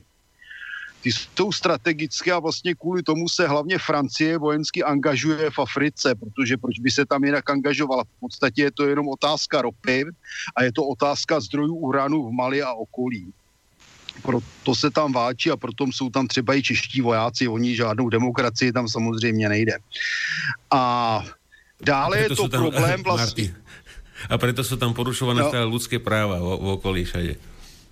Jak jinak. potom je to otázka tedy, jak budou vedeny ropovody v oblasti Sýrie. No a to je zásadní problém, jestli teda pojede ropovod Katar, Saudská Arábie, Turecko, uh, Sýrie, anebo jestli to povede jinak. A tady bych řekl, a to říkám ne, ne já tedy, to nemám vlastní hlavy, že to je vlastně jeden z hlavních důvodů, že Syřané chtěli podpořit ropovod, sponzorovat, teda pardon, tam se jednalo i o plyn, samozřejmě, že chtěli podpořit eh, vlastně produktovody, eh, které sponzorovalo Rusko a chtěli spolupracovat takto a nikoli v Terezi Saudskou Arábí a to je údajně teda jeden z hlavních důvodů, proč tolik lásky eh, se dostalo různým teroristům teroristům a vrahům, kteří rozpoutali občanskou válku v Syrii a nakonec tam vytvořili i, i, takzvaný islámský stát. Ta, a t, takže skutečně dnes už je vlastně druhotnou záležitostí těžba a prvotní záležitostí transfer té ropy a nakonec tedy i zemního plynu, protože ty suroviny jsou třeba z hlediska použití v průmyslu nebo jako použití do spalovacích motorů do určité míry i zaměnitelné. Ono je tady řada dalších otázek, je to otázka teda té další distribuce, je to otázka cen, je to otázka změn cen, je to otázka také toho, že vlastně ropa je surovina, která se vlastně ničí téměř šíleně tím, že se spaluje v milionech motorů po světě a přitom je to úžasná chemická surovina, která se používá na všechno možné, včetně dámské kosmetiky. Takže to asi tak za mě zatím. Uh-huh. Uh, Dušan uh, Martin tam uh, mal strašne veľa podnetov určite, takže uh, ale na začiatok neviem, neviem, či máš niečo, čím by si chcel sám začať, ale pokiaľ by si nemal, tak možno, že by nebolo odveci začať s tými globálnymi hráčami, uh, producentmi uh-huh. ropy a povedzme tými trasami. A, ja by som začal tým, že ten prehľad bol skutočne fenomenálny čiže ako tak o tej histórii až, až to, že ako tie veci fungujú, je to uh, skutočne na, uh, do veľmi veľkej miery sa to približuje uh, tomu, jak tie veci vnímam ja. Uh, ja by som len tak doplnil tam niektoré veci, hej, tak veľmi, mm. veľmi akože, no za prvé, čo sa nepovedalo, to množstvo tej ropy je pomerne obmedzené.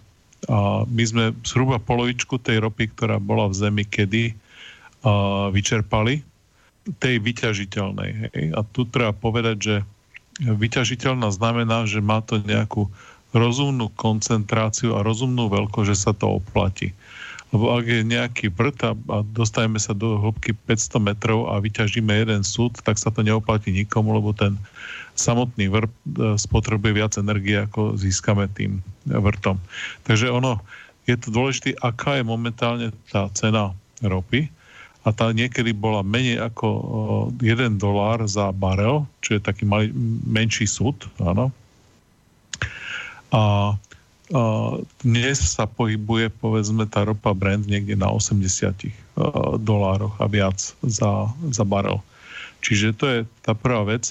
Pri týchto 80 dolároch za barel sa nám oplatí čerpať aj ropu, ktorá predtým sme si mysleli, že to nemá zmysel už. A napríklad sa uvádza ako taký príklad tá iránska kríza, keď Irán dosiahol vrchol ťažby ropy a tá ropta začala klesať, tá ťažba v Iráne. No a vtedy, to bolo v 74. snať roku, no ale to bola cena no, niekde okolo toho dolára za barel. No ale teraz, keď ceny vzrástli na tých 82 dolárov za barel, tak Irán znovu prekonáva svoje rekordy z toho času predtým. Hej, čiže to vždy si treba uvedomiť, že uh, tá, to množstvo ropy je dané aj uh, tou uh, cenou, že či sa nám to oplatí alebo nie.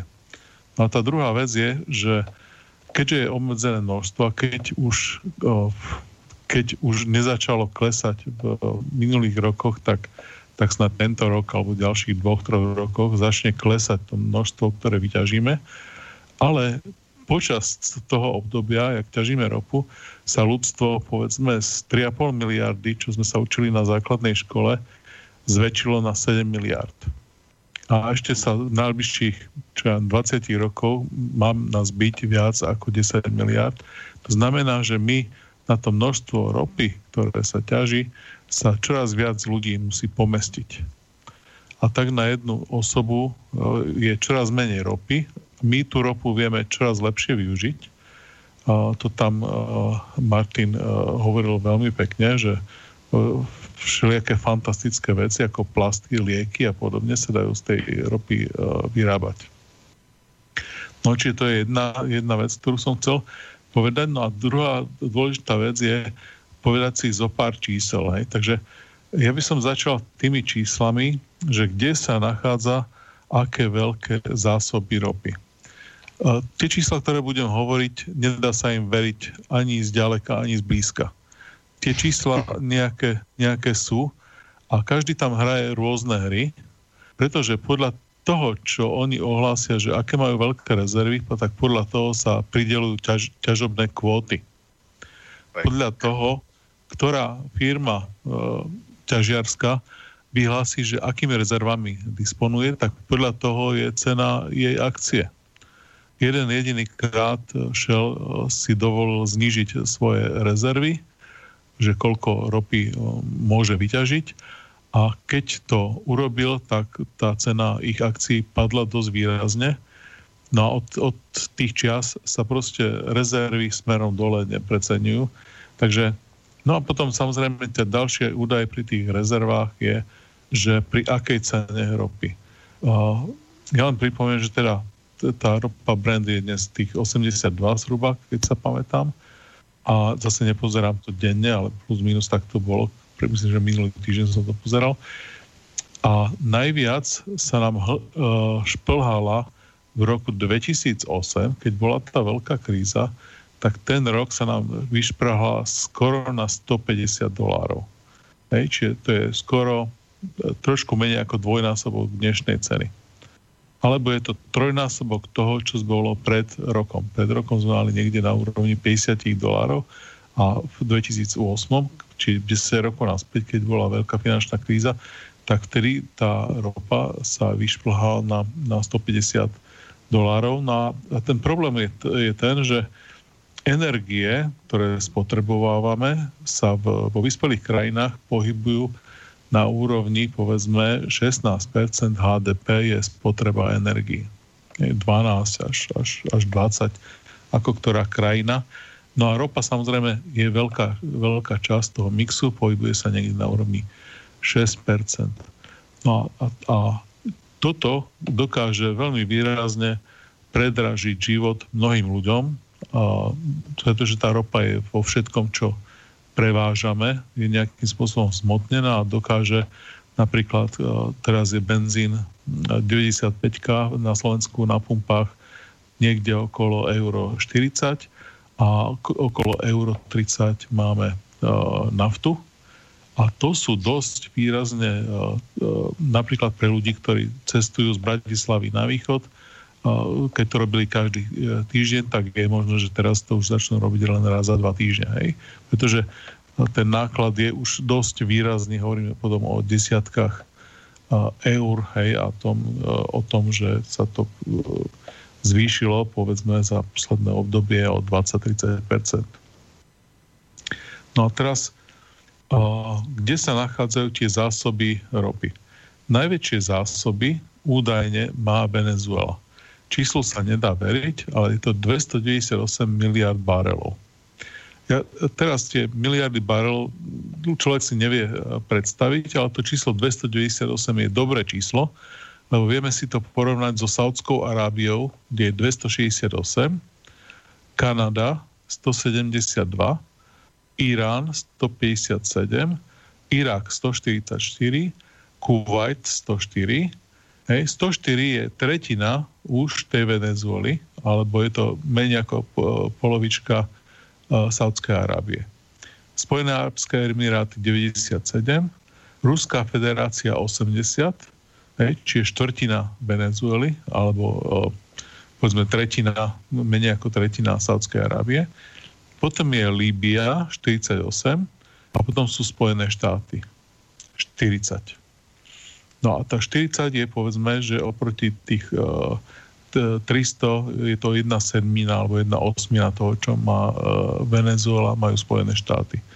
A to už sú výrazné rozdiely. No a teraz keď sa pozrieme znova, že ak, aké sú ohniská nejakých problémov, konfliktov a podobne.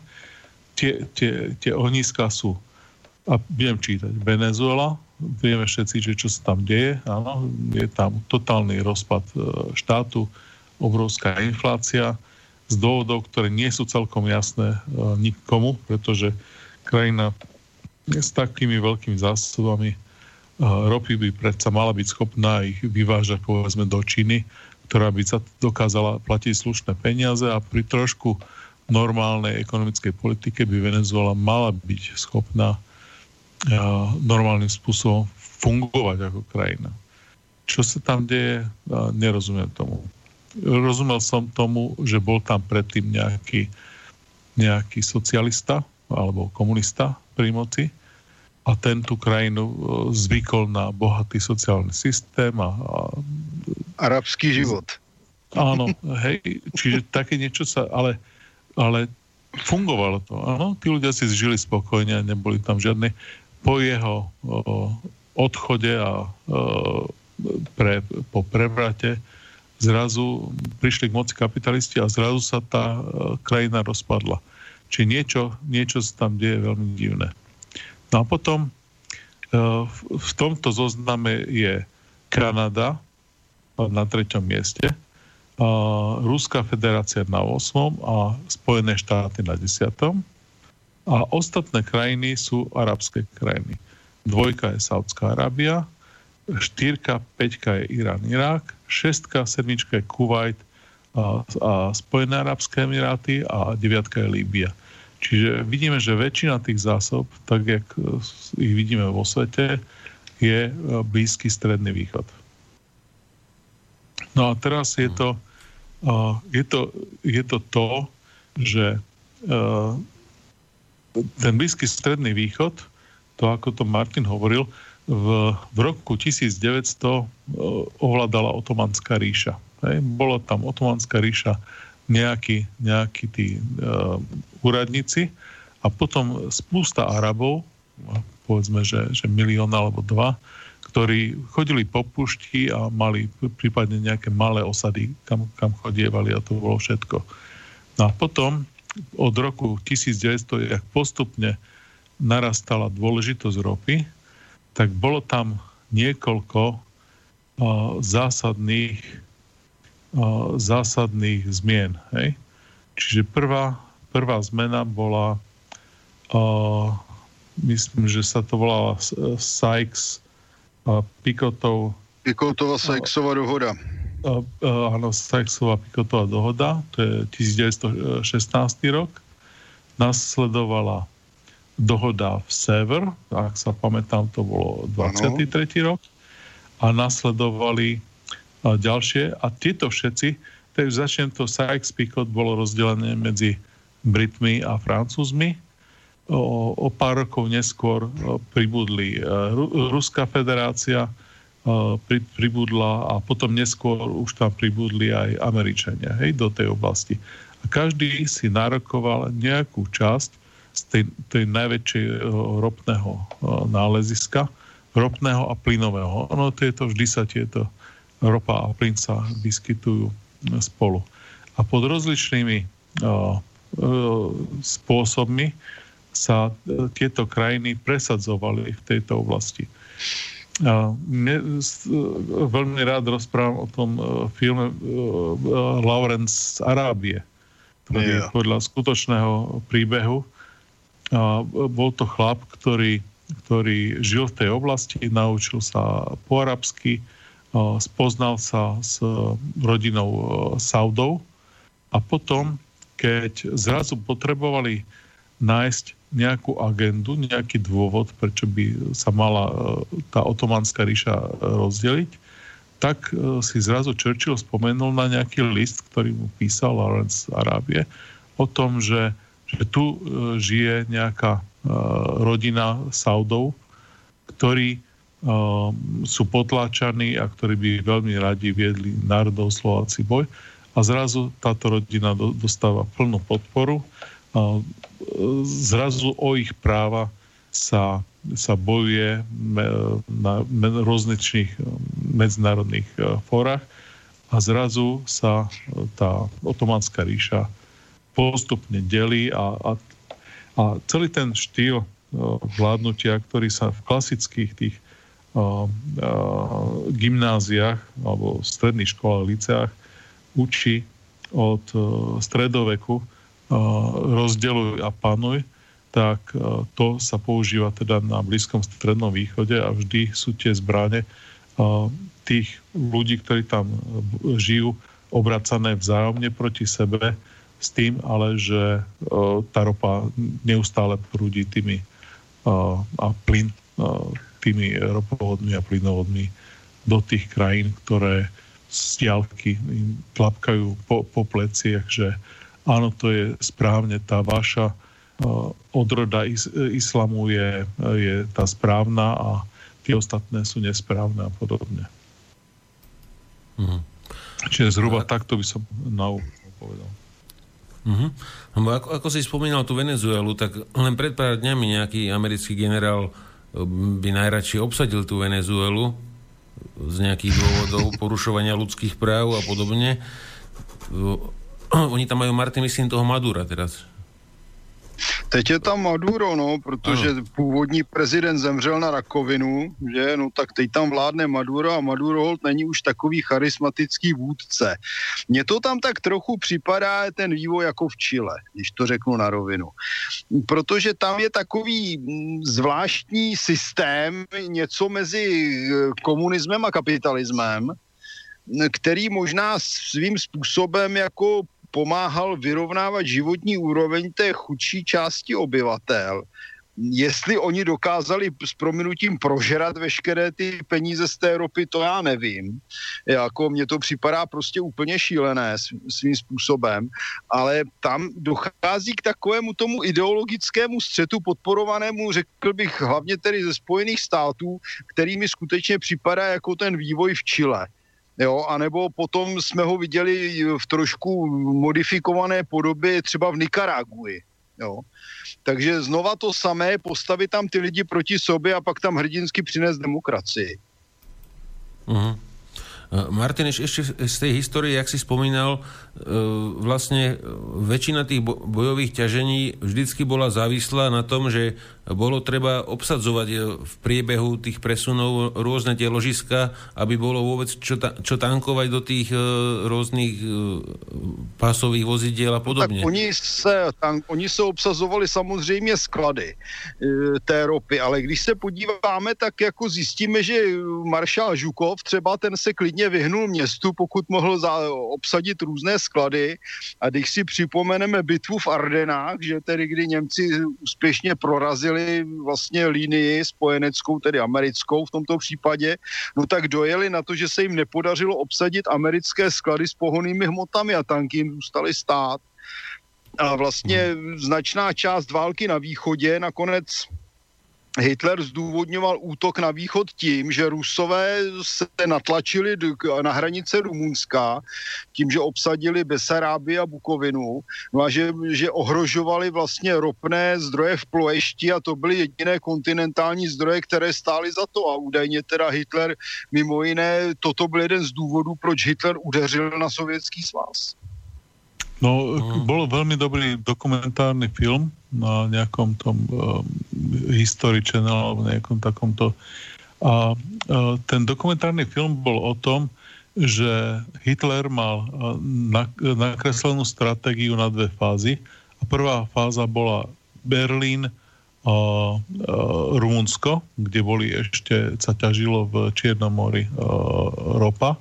Čiže to bola prvá fáza mal to vypočítané tak, že keď to obsadí, tak bude to akurát, že uh, udrží to uh, tie zdroje uh, ropy budú dostatočné na tú armádu, ktorú mala.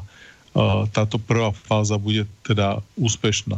A potom tá druhá fáza bola až po Baku sa potreboval dostať, čiže kolo toho Čierneho mora, Kaspického mora potrebovali ísť do Baku, kde boli veľké vrty a zase, ak by sa tam nebol dostal, tak hrozilo to, že jedného dňa všetky tie tanky, ktoré už boli niekde pred uh, Stalingradom a podobne, takže zastanú. Takže oni museli to tam uh, obsadiť, lebo v opačnom prípade by uh, to veľmi rýchle skončilo. No a teraz mňa napadla taká vec, čo som ešte nespomínal. Uh, to bolo to v 74. tá iránska kríza, keď bola tak to bolo aj dôvod, prečo napríklad vznikli strategické zásoby ropy vo všetkých vyspelých krajinách. Že sa začali do prázdnych podzemných zásobníkov dávať na zhruba 90 dní e, čerpať ropa surova. Hej? Lebo v tom čase oni na to neboli vôbec e, pripravení. Tam zo dňa na deň tá ropa neprišla do Spojených štátov, do Francúzska a inde a zrazu sa vytvorili, trvalo asi celé jeden týždeň alebo tak nejak, ale vytvorili sa tam kilometrové rady a to, tie hospodárstva zastali. To oni zistili, že, že sú v takom šoku, no a vtedy sa rozhodli, že už nikdy viac do budúcnosti nesmú byť od tohto uh, závislí a vlastne sa rozhodli teda, že uh, tie územia nejakým spôsobom uh, budú tvoriť tie strategické záujme vyspelých krajín. No a vidíme teda, že jednak tam majú svoje tajné služby, jednak tam uplácajú tých miestnych politikov, rôzne tie podivné e, režimy a rôznych e, krvavých e, kráľov a diktátorov v týchto krajinách podporujú. E, tak treba povedať, že to robia všetci, hej, čiže jedno, že či ja krajina by... je kapitalistická alebo komunistická, všetci to tým diktátorom e, pchajú e, do hrdla tie peniaze za tú ropu. Takže... A, a Pak obstaví konta. ano, ano. Pak jim obstaví konta. Já bych jenom doplnil, že tehdy taky to byl důležitý krok, že se Německo napojilo na ropovod družba. Ano, protože se rozhodli za, na, v západní Evropě diverzifikovat zdroje, aby se dostali z úplné závislosti tedy na arabské ropě a američani tehdy navrhovali jediné řešení, že budou vozit do Evropy uhlí, což byla pitomost. No a e, ďalšia vec, ktorú sa zistilo v tých 70 rokoch, že v tomto, v týchto pretekoch je, e, je to, sú to preteky každého proti každému. Čiže oni o, tie krajiny vyspele o, držia spolu, že majú rôzne, rôzne vojenské pakty a podobne, ale zároveň je to hra, ktoré jeden druhého sa snaží nejakým spôsobom získať na úkor toho svojho spojenca nejakú strategickú výhodu. A potom sa vzájomne odpočúvajú, robia si rôzne naprieky, že napríklad obstavia tie účty alebo robia rozličné embarga na dodávateľov tých svojich partnerov, aby tam oni mohli voziť svoju napríklad skvapalnený drahý plyn a podobné veci sa tam robia. Hej. Čiže no, e, jedna z tých vecí, ktorá vyplynula veľmi jasne napríklad bola, že Francúzi trošku polavili vo svojom úsilí zabezpečiť si zdroje e, ropy a plynu a skončilo to bombardovaním v Líbii, áno, a zase skončilo to s Boko Haram, v, myslím, že to je Nigéria, hej, kde áno. zase sa vytvorila nejaká umelá kríza, aby tam Francúzi mohli prísť a obsadiť krajinu, ktorá vlastne okrem ropy a diamantov nemá nič. Hej. No možno, možno, by som, možno by som doplnil, Dušan, napríklad také Somálsko, tam majú Al-Shabaab a africký roh je zase transport ropy, o, okolo plávajú všetky tankery pomaly, ano, ano. Pom, pomaly do Európy alebo, alebo do Číny, alebo, alebo čínsky tovar tade pláva komplet. Takže je to veľmi prepojené tieto veci že tam, tam, kde treba, tam tí teroristi proste budú a nejaký si tam buď vytvoríme, alebo aj systém si ich tam nejak vytvorí. Je tam buď po dobrom, alebo po zlom, to je za prvé. A za druhé je tam sa vždy snaha vytvoriť nejakú závislosť tej krajiny. Hej, či už um, nejakým spôsobom zadlžiť tú krajinu a aby potom bola e, závislá od toho, že my milostivo teda budeme od nich brať ropu za veľmi nízke ceny.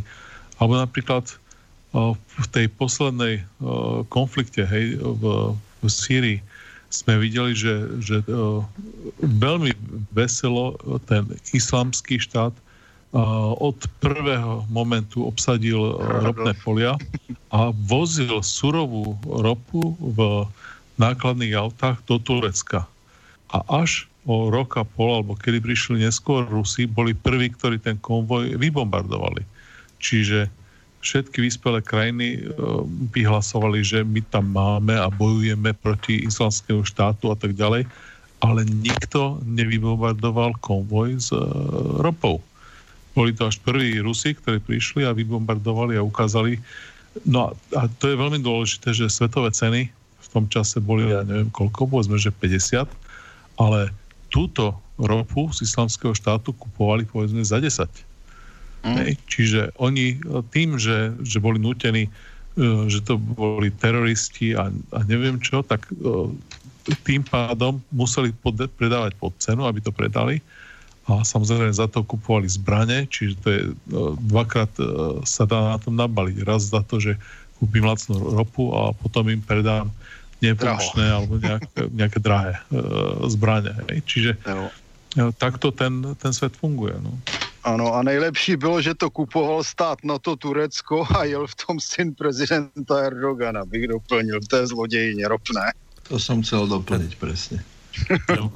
ja by som možno ešte e, k tejto, k tejto storke doplnil, že, že tam sa vozila ropa teda aj, aj z Iraku o, od Kurdov tak. To, tou istou trasou a vlastne Kurdi takto obchádzali americké embargo, že nemôžu predávať ropu sami pod rukou, ale musia to predávať cez nich, teda cez záliv voziť do Ameriky, alebo kam to, kam to predávali. Takže aj Kurdi prišli v tých konvojoch o ropu, ktorú akože ukradli Američanom, alebo ukradli sami sebe, ale ja by som to povedal. Ale už sme, takýchto sme sa o tom už bavili viackrát. E, Dušan, určite mi dáš za pravdu, že angažovanie Ruska v, v tomto, na, na tomto území Sýrie a podobne tiež není len z veľkej lásky ku Sýrčanom, ale taktiež tam majú záujmy nielen ťažiť, ale aj im, asi by im Dušan moc nevyhovovalo, keby e, zo Saudskej Arábie išiel nejaký naozaj hrubý ropovod priamo do Európy. No, ono to bolo hlavne kvôli plynovodu, ktorý je no. z tej oblasti toho zálivu e, z, e, z opačného brehu toho arabského polostrova je potrebné priviesť ropu na tú našu európsku stranu. A najkrajšia cesta vedie práve cez Sýriu. No a existuje jedna vetva plynovodu, ktorá vedie okolo Sýrie po území Turecka, no ale bolo treba stavať ďalšiu, pretože chceli zvýšiť kapacity a naj, najlacnejšia, najkrajšia cesta bola namalovaná e, cez celú e, Sýriu. Takže to bolo jeden z dôvodov. No a vždy treba si povedať tak, že oni sa tí, tí dôvodov hneď e, niekoľko e, nájde a je tam niekoľko e, zaujímavých skupín, ktoré dohromady vznikne koncenzus. Je tam, zároveň je tam Izrael, ktorý potrebuje uh, Golánske výšiny, odkiaľ by sa dali prípadne púšťať rakety na územie Izraela. Takže uh, on má záujem, aby tam, doslova to citujem, nevznikla uh, koalícia týchto islamských krajín. Takže on vzájomne medzi sebou Sýriu, Irán, Saudskú Arábiu, vždy proti sebe podporuje to, že tri rôzne náboženstva, ale všetko je to islám, ale všetko jedno je vahabistický, jedno je sunnický a jeden je ešte neviem, uh, tí Syria, tam sú aj áno, šítsky a aleviti si tam, hej. Čiže rozličné tie frakcie. Čiže to je jedna vec. A druhá vec je tam ropovody, plynovody, a ďalšie je samozrejme to, aby tam nevznikla nejaká silná nielen kvôli Izraelu, ale kvôli tomu, aby sa nedohodli na tom, že budú nejak draho tú ropu predávať. Samozrejme snaha je udržať bábkový režim v Saudskej Arábii, ktorý kupuje zbranie a, a predáva ropu. A, a ak má náhodou zvyšné peniaze, tak ešte aj tie investuje do Spojených štátov. Hej. Čiže e, tie, tieto všetky záujmy sa potom spoja. No a samozrejme, jeden z nich je aj teda geopoliticky obkolesiť e, tú Ruskú federáciu. Takže všetky tieto záujmy sa spoja a potom tam vznikne konsenzus, kde samozrejme ten hegemon svetový hrá prvé husle, ale tí ostatní sú nutení mu menej alebo viac aktívne sekundovať a z dôvodu, aby získali prístup k zdrojom, z dôvodu, aby uh, nejakým spôsobom sa ukázali toho hegemona, že si zaslúžia uh, nejaké tie výhody uh, neskôr. Takže takto nejak tam ten konsenzus uh, vznikal. No. Uh-huh. Ešte sa ťa spýtam, Dušan, lebo nikdy som sa o tom nedočítal. Aká je vlastne situácia v Stredozemnom mori na, vlastne na pobreží Izraelu, Libanonu? Tam by mali byť nejaké zásoby v tom mori, nejaké väčší, nejaký, nejaký bazén, či ako tomu hovoria. A uh, Libanonci by chceli tam ťažiť, ale Izrael teraz toho nie je nadšený, že aká je tam teraz, teraz reálna situácia, že či o tom niečo vie. Uh, no ja som čítal tie čísla, koľko je zásob v miliardách barelov. A keď hovoríme o veľkých náleziskách v Stredozemnom mori, tak hovoríme o miliónoch barelov, hej, čiže o tisíckrát menších uh-huh a, a jednotkách, hej, čiže čo je 3, 6, 7 miliónov barov, čo je napríklad pre Spojené štáty uh, denná spotreba. Hej. A to je jedno celé uh-huh. nálezisko, kde na niekoľko kilometrov štvorcových je nutné urobiť niekoľko stoviek vrtov a je to v stredozemnom mori, čiže tam bude buď to plávať uh, tá vrtná súprava na nejakej lodi a bude to, uh, čo ja viem, 300-400 metrov na dno toho mora a potom ešte nejakých pár, povedzme, že 300-400 metrov do dna sa vrta, čiže celé to je drahé, uh, malé zásoby sú tam a tak ďalej a tak ďalej. Čiže väčšina ľudí tie, toto je veľmi zaujímavé, hej. My každý rok dnes nájdeme toľko, uh, nie, za jeden rok vyčerpáme toľko roky, ako to nájdeme povedzme za 5 alebo za 10 rokov. Čiže geológovia pracujú 5 alebo 10 rokov a nájdú také zásoby, ktoré my uh, za jeden rok vyčerpáme. Hej. Tie uh-huh. zásoby, ktoré nájdeme a tie napríklad Petrobras brazilský ohlasil, že významné nálezisko našli pri brehu a teraz to prebehlo cez uh, svetové médium, že sme zachránení na ďalšie 10 ročia, alebo uh, našli obrovské nálezisko. A potom sa pozreli, že aké veľké je to nálezisko a to nálezisko stačí pre celé ľudstvo na povedzme na 3 alebo na 4 dní. Čiže to sú mrnavé veci, ktoré sa nedajú ani porovnať s uh, tým, čo ťaží Saudská Arábia alebo tie ďalšie krajiny. Mm-hmm. Takže žiadne geniálne zás- niečo iné veľké, ako sú tie polia, ktoré už čerpáme. Hej, najväčšie polie na svete je ten Ravar v Saudskej Arabii a ten je, myslím, že 6,5 milióna uh, barelov denne a všetky ostatné sú menšie. A ešte aj ten Ravar už začína klesať, tá produkcia, hej, už je len nejakých zvyšných 25% alebo 28% tej ropy v tom poli pod zemou. Takže e, veľmi rýchle tie o, by sme mali. Jediná tá záchrana ľudstva bola, že sme začali robiť tú netradičnú ropu, tie bridlicové piesky a podobné veci. Bridlicovú ropu a, pi, a, a ropné piesky v Spojených štátoch a na hraniciach s Kanadou, kde to pomohlo tomu, že sa zastavil ten prepad. Ale je to otázka času, jednak je veľmi rýchle klesajú tam tie zásoby, sa to vyčerpáva a celé je to stratové. Tam sa to potrebovali byť cez 100 dolárov e, barel, aby sa to uživilo, čiže to, to celé priemyselné odvetvie tých netradičnej ropy Spojených štátoch e, len spaluje cash flow, hej, že hotovosť spaluje. Oni nezarábajú, nerobia žiadny zisk. Takže je to len žijú vďaka tomu vytlačeným peniazom teraz a nulovým úrokom a, a tomu, že centrálne banky nakupujú ešte snáď aj ich dlhopisy a ich akcie, takže oni nejakým spôsobom prežívajú, ale keby tá ekonomika fungovala tak normálne, ak by mala, tak um, my už sme dávno za vrcholom a, a tá cena samozrejme ropy by vystrelila a tým pádom aj benzín niekam dvom eurám za liter. Hej. Uh-huh. Dušan, máme, telefon, máme poslucháča na linke, tak preruším ťa sekundu. Uh-huh. Nech sa páči, môžete hovoriť? No, dobrý večer. Já mám dotaz spíš k tomu začátku.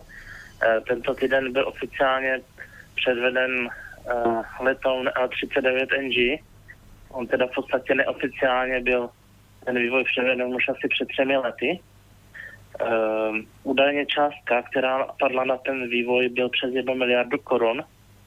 Tak se chci zeptat, jaké vy máte názor, jestli to bylo jakože dobře vynaložené finance, uh, když vezmeme třeba, jestli vůbec bude o tento letom zájem ve světě, aby se vrátili ty náklady na ten vývoj.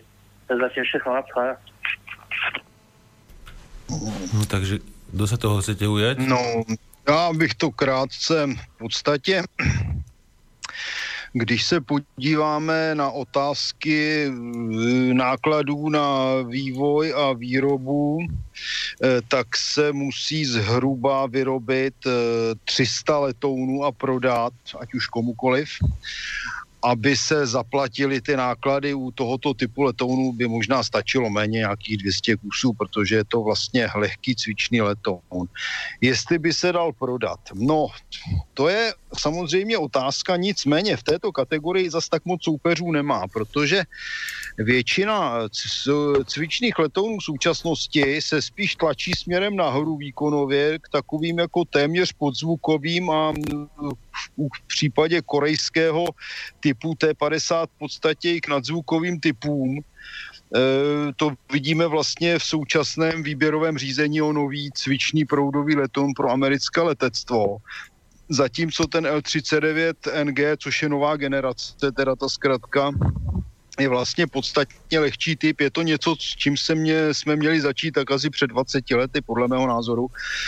Takže to není úplně, bych řekl, ztracené. Uvidíme, kam se co podaří prodat. Jako, je to otázka. Miliarda nejsou zase tak strašné peníze a navíc, navíc to zajišťuje zase práci pro vývojové pracovníky, kterých nemáme tolik a kteří by možná byli bez práce a pokud se teda podaří rozjet sériová výroba, což doufám, no tak se zase vytvoří práce pro naše lidi a pokud se podaří to prodat, protože stále je to pokud, protože jsme někde na začátku té realizační fáze, no tak samozřejmě by to vydělalo i nějaké peníze pro republiku, což by byla nádhera. Ale jak říkám, je to kategorie, která není zas tak zastoupená, my jsme schopni udělat dobré letadlo, je to prostě lehčí než většina té konkurence a není, není prostě vyloučené, že by se to neprodalo. E, prostě je to podle mě daleko lepší krok, než byla L159. Neviem, Peťo, či k tomu no, chceš niečo dodať? Áno. Bohužiaľ k nejakým podrobnejším dátam zatiaľ k tomu L39 NG som sa nedostal. Videl som len základné parametre ťahu motora, akcelerácie motora a obrázok z kokpitu, z kabiny pilota a riešil som vlastne, čo, čo vlastne na tom lietadle naozaj zmenili. Lebo L-39 klasická mala nejaké výhody a nevýhody. E, čo sa týka tých displejov, mi to pripadalo, že je to verzia L39Z Ačko, lebo Z predaná pred 15 rokmi. Bolo to okolo roku 1993-45 do Thajska. Tie displeje boli podobnej veľkosti. Cena displejov oproti klasickej avionike prudko kleslá. Kedysi boli displeje oveľa drahšie ako klasická avionika, dnes to je opačne. Tie displeje sú skrátka maličké, nepochopiteľne malé, inak osadenie tej kabiny mm, od plynovej páky cez ističe je dosť podobné, ale bohužiaľ lepším záberom som sa nedostal. Takže to je prvá vec. Prečo neurobili lepšiu tú kabinu? Či tam dali HOTAS? HOTAS je schopnosť pilota ovládať zbraňové systémy, navigáciu a ďalšie informácie, ktoré potrebuje bez toho, aby zložil ruku z plynovej páky a z kniplu z riacej páky. To znamená, pohybom prstov je schopný si na tých displejoch a head-up display navodiť všetko, čo, to, čo potrebuje. Neviem, či to tam dali. To by bol podstatná zmena.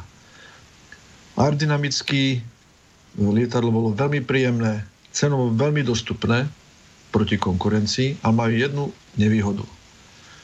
Starý motor aj 25 TL mal ťah nejakých 1620 kg a hlavne mal veľmi dlhú akceleráciu z voľnobehu na maximál.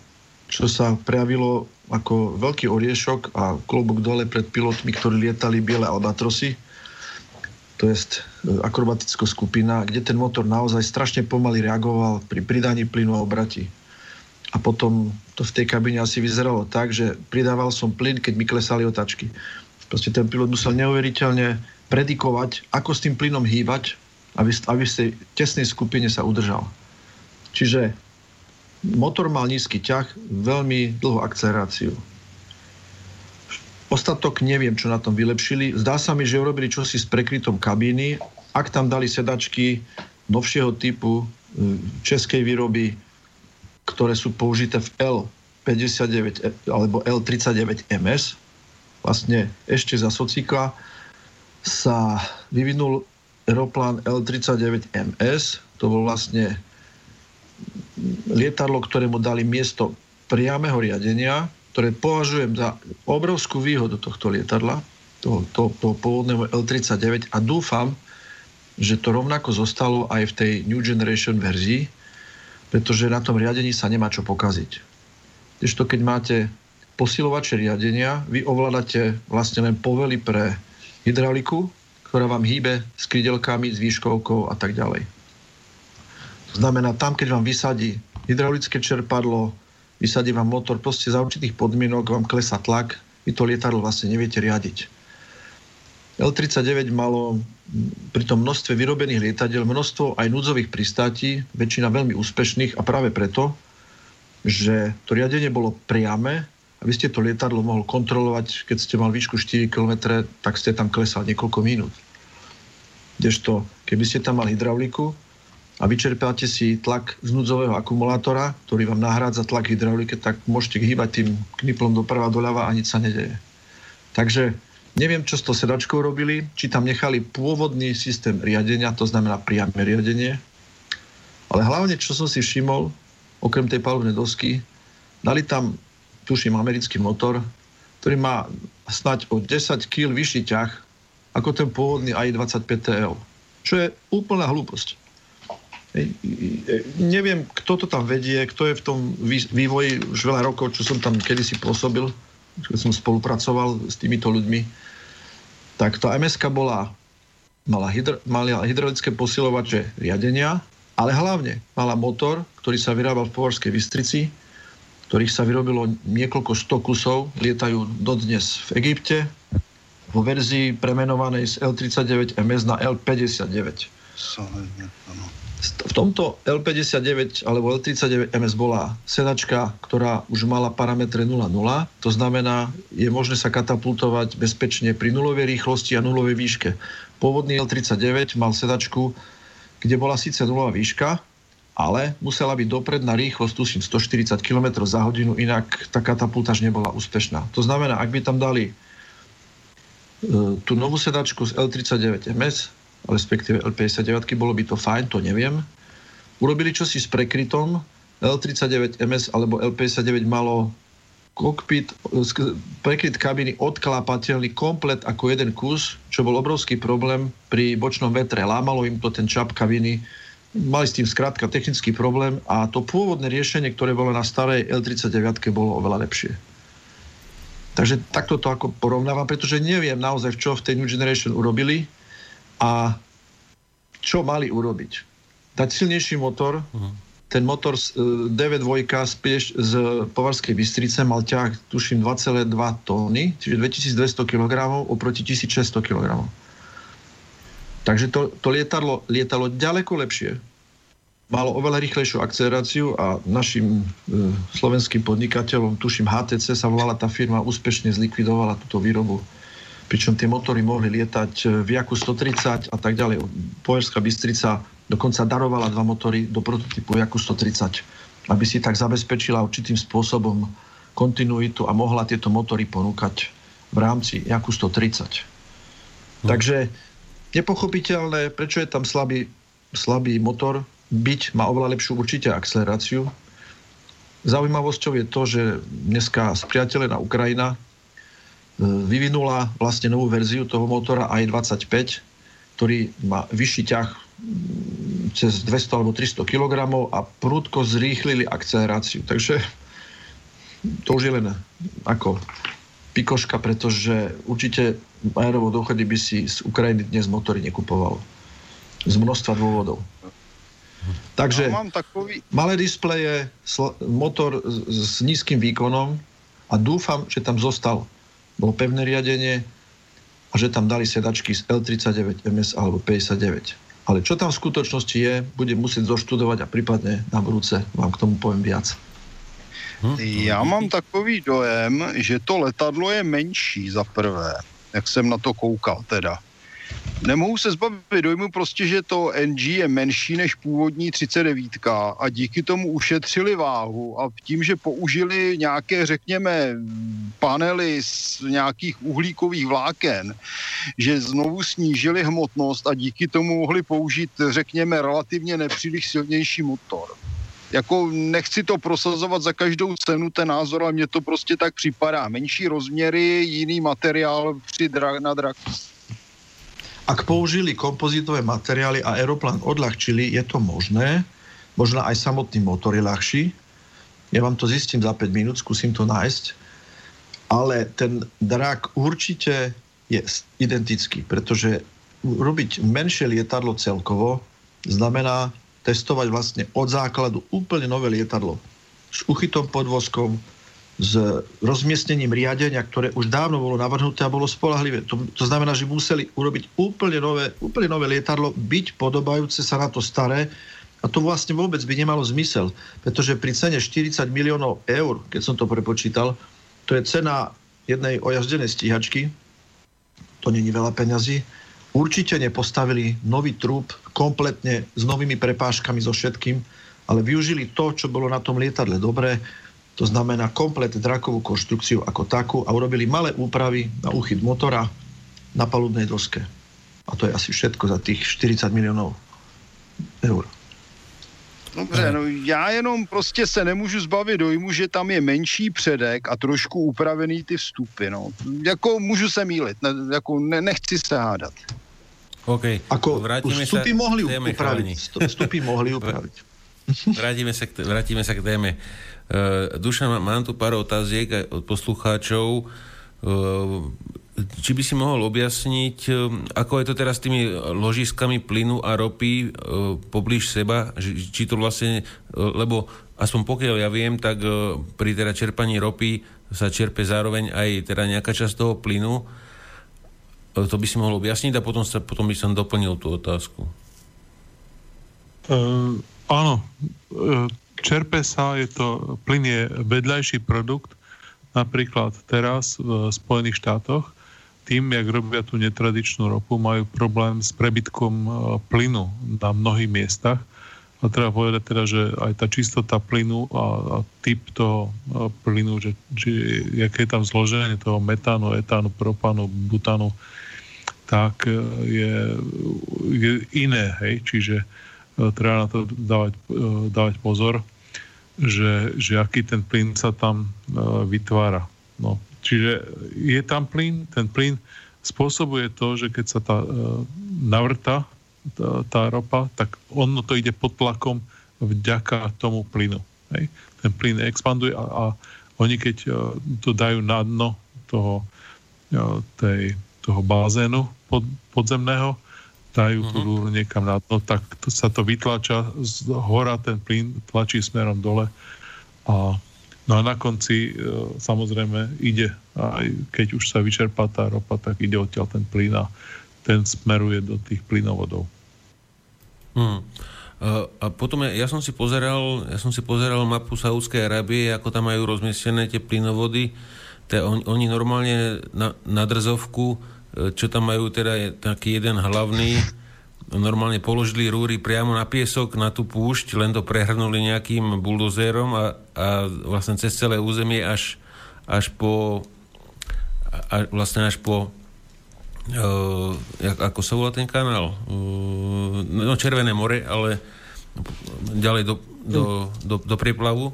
Ale uh, otázku som chcel, že E, akým, e, ako sa zbavujú toľkého plynu, lebo keďže sa tam ťaží také množstvo, uh, oni ho dokážu skvapalňovať také množstvo, alebo to tam prostě len vypúšťajú do, do je to, Mají tam skapalňovačku, to je strašně drahá, to skapalňovací fabrika, ale mají, no.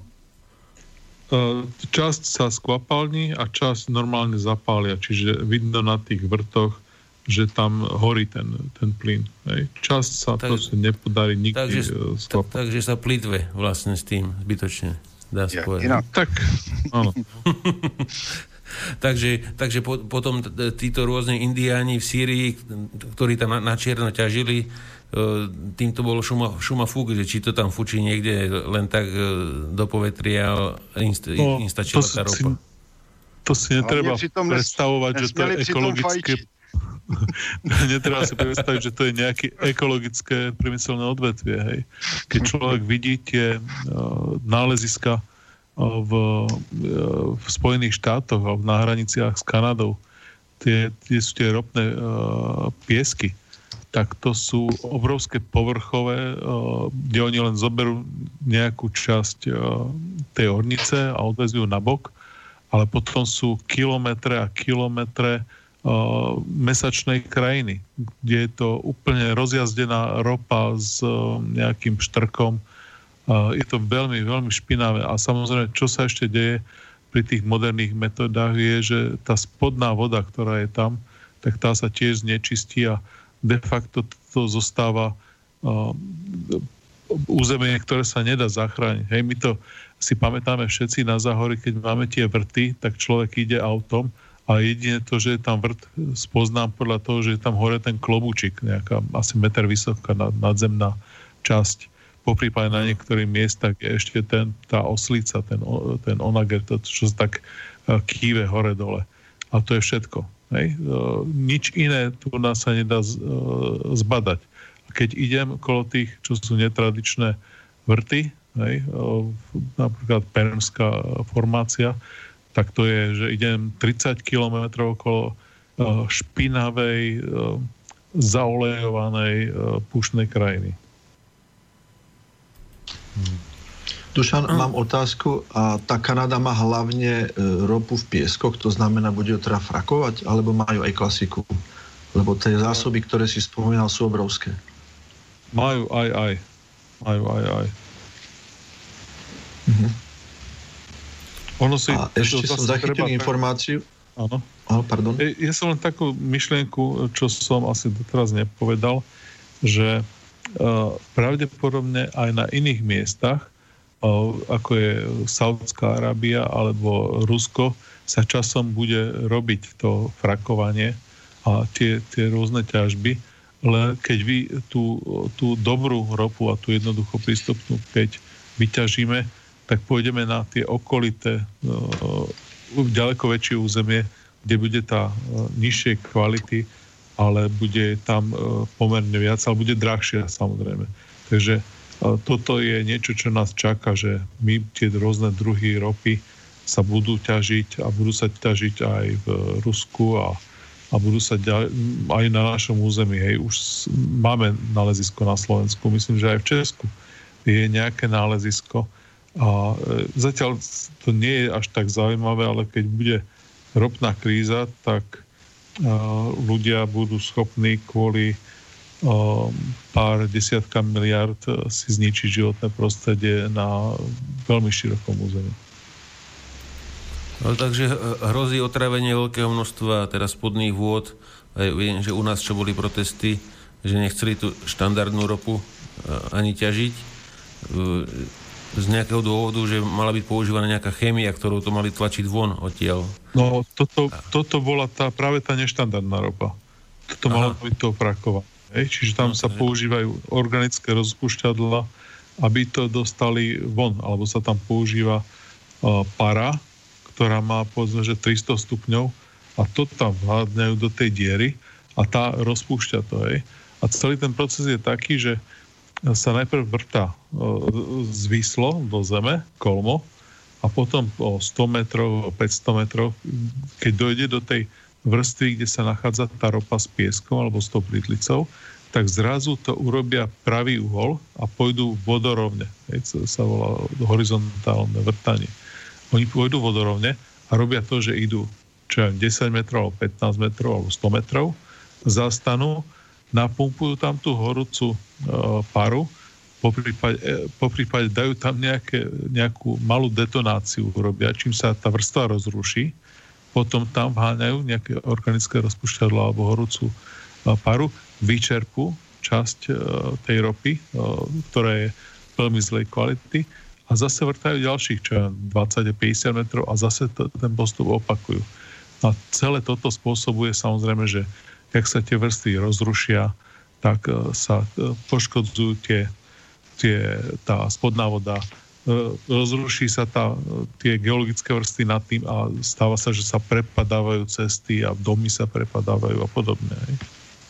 Viem, že v Spojených štátoch mali tieto problémy, rôzne zemetrasenia im tam z toho vznikajú a podobne, že pod, vlastne pod, podvrtané celé mesto a nie sú tam tí ľudia z toho nadšení ja neviem, nik, nikto z nás by asi nechcel si doma naliať do studne uh, bandasko riedidla a potom to, a, a potom to piť. Ako. Takže po, proti, proti takýmto veciam určite uh, by som išiel ako aktívne, keby, keby nám tu také niečo chceli robiť. No, no ten problém ja... je, že keď, keď tá ropa bude veľmi drahá, tak my sami to budeme robiť. My sami kvôli tomu, aby sme mo- mali nejakú ropu, tak my sami si to tam budeme uh, ničiť. Pokiaľ neprejdeme na elektrickú energiu.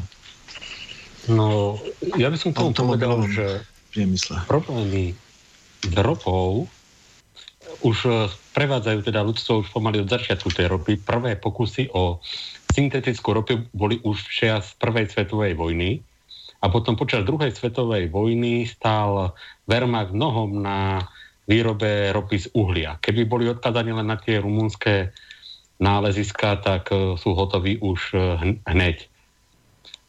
Tento vývoj v súčasnosti tak trošku zastal pre tie spoločenské problémy, ale ukazuje sa, akým smerom asi môže ísť. Vodík sa ukazuje ako slepá cesta a tá cesta je priechodná iba tam, kde je vodík ako odpad pri iných chemických výrobách.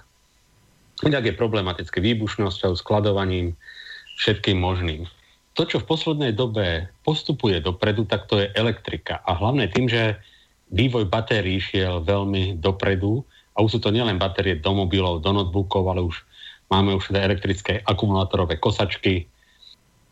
toto bude možno cesta, ktorá bude istý, teda v istej miere tlmiť e, spotrebu ropy, teda za predpokladu, že nerastie, nenarastie príliš veľa počet e, spotrebiteľov.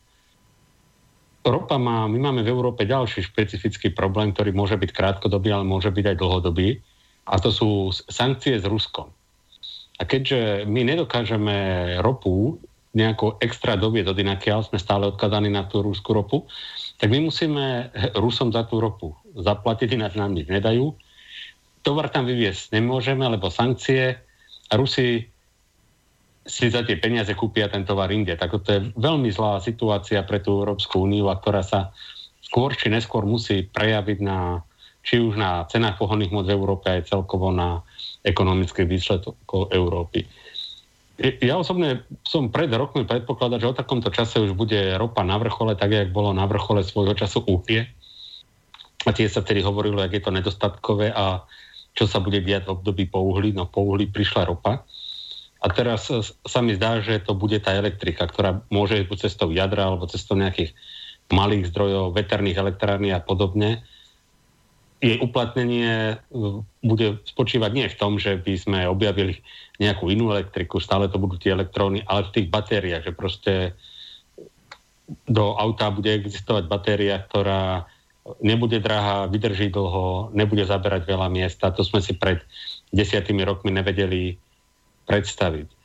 Tu, tu vidím iný problém, že v spoločenskom vývoji, ktorý momentálne dostal tieto najrozvinutejšie krajiny ako európske do, do krízy. A keď si to pozrieme dneska, že ako to vyzerá, vedecké programy prebyrokratizované, dôležitejšie vypísať si denník, mať poriadku papiere, ako niečo vymysleť.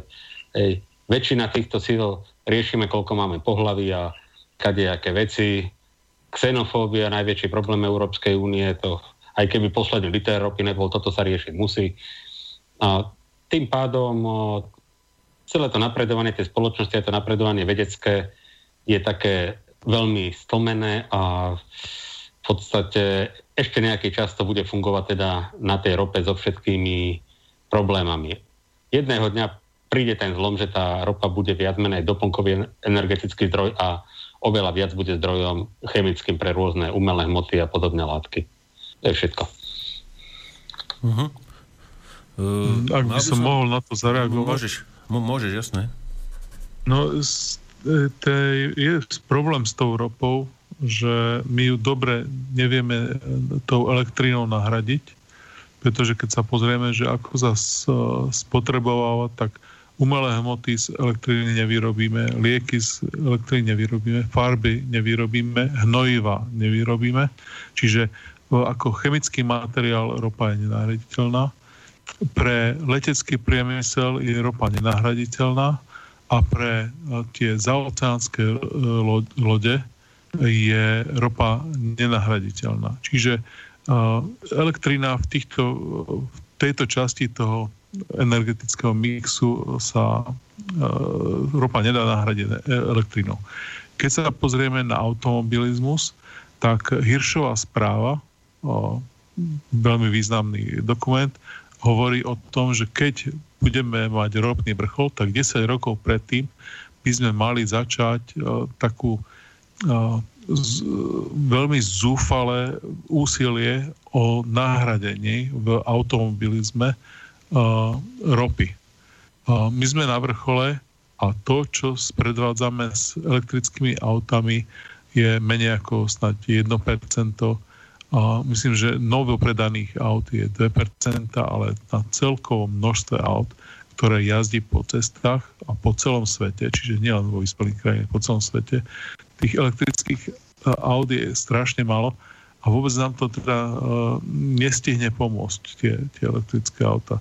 Takže tá elektrína, no a samozrejme urán a uhlie uh, majú svoj problém, uh, plyn má tiež svoj problém, Čiže ten energetický mix ako taký, všetky tie zdroje sú nenahraditeľné, sú na vrchole a my s týmto budeme mať čoraz väčšie problémy. Takže uh, tá elektrina nie je riešenie, hej, bez hľadu, či sú kozačky alebo motorové pily uh, dnes uh, na elektrínu v tom energetickom mixe, ktorý je teraz urobený, tá adaptácia tu trvá 10 ročia a my sme to nestihli. My sme čas, keď sme ešte mali na to, my sme ho premerhali, mali sme iné starosti.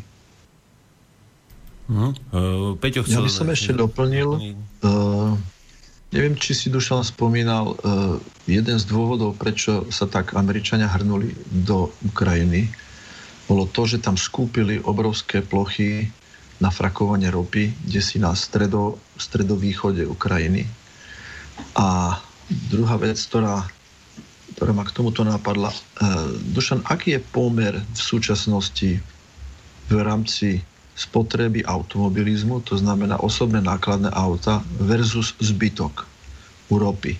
Pretože ak je ten pomer relatívne priaznivý, tak by bolo možné ešte prekonať určité obdobie jazdou na CNG alebo LPG, to znamená jazdou, jazdou na plyn, pretože ropy percentuálne oveľa menej ako plynu, aspoň z tých štatistík, čo som sa ja dozvedel.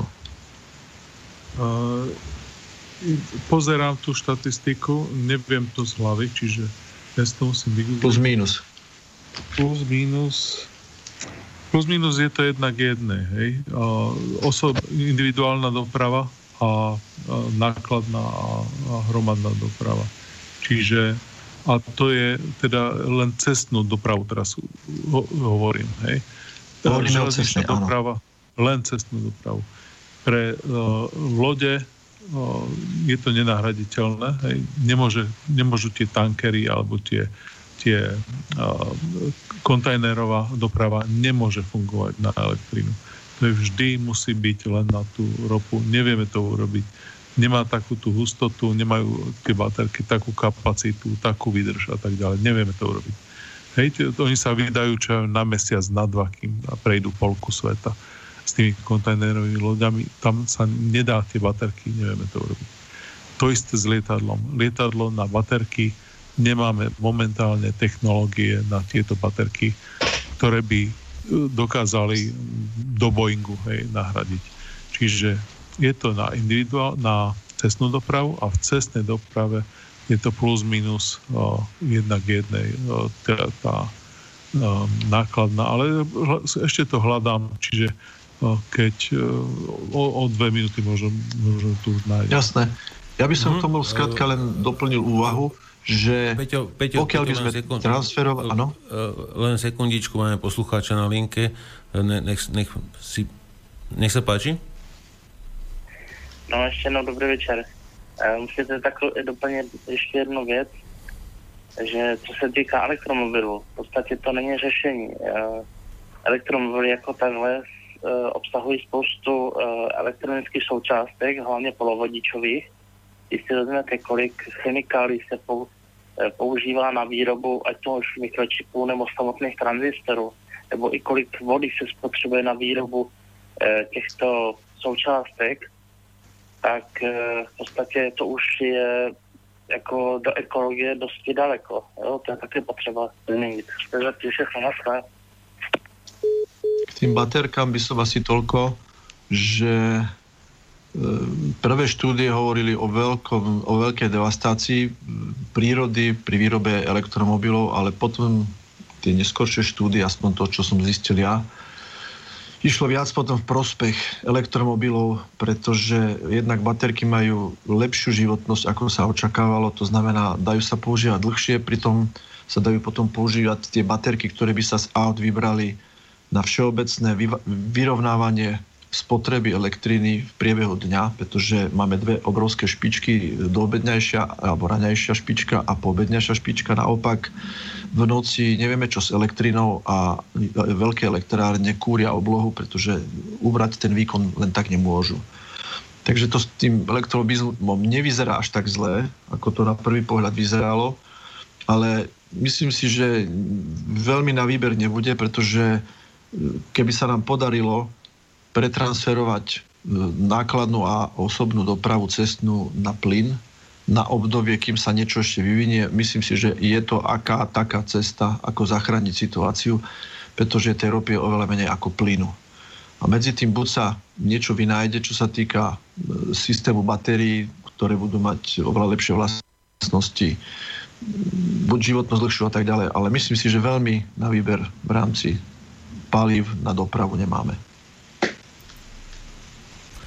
Dušan, ja tu mám, ak si sa pýtal na tú S500, tak e, posluchač Tony nám poslal taký kompilát informácií, e, ktoré sa objavili e, v rôznych médiách, väčšinou teda z ruských, lebo tak západní asi netušili vôbec, o čom to bude.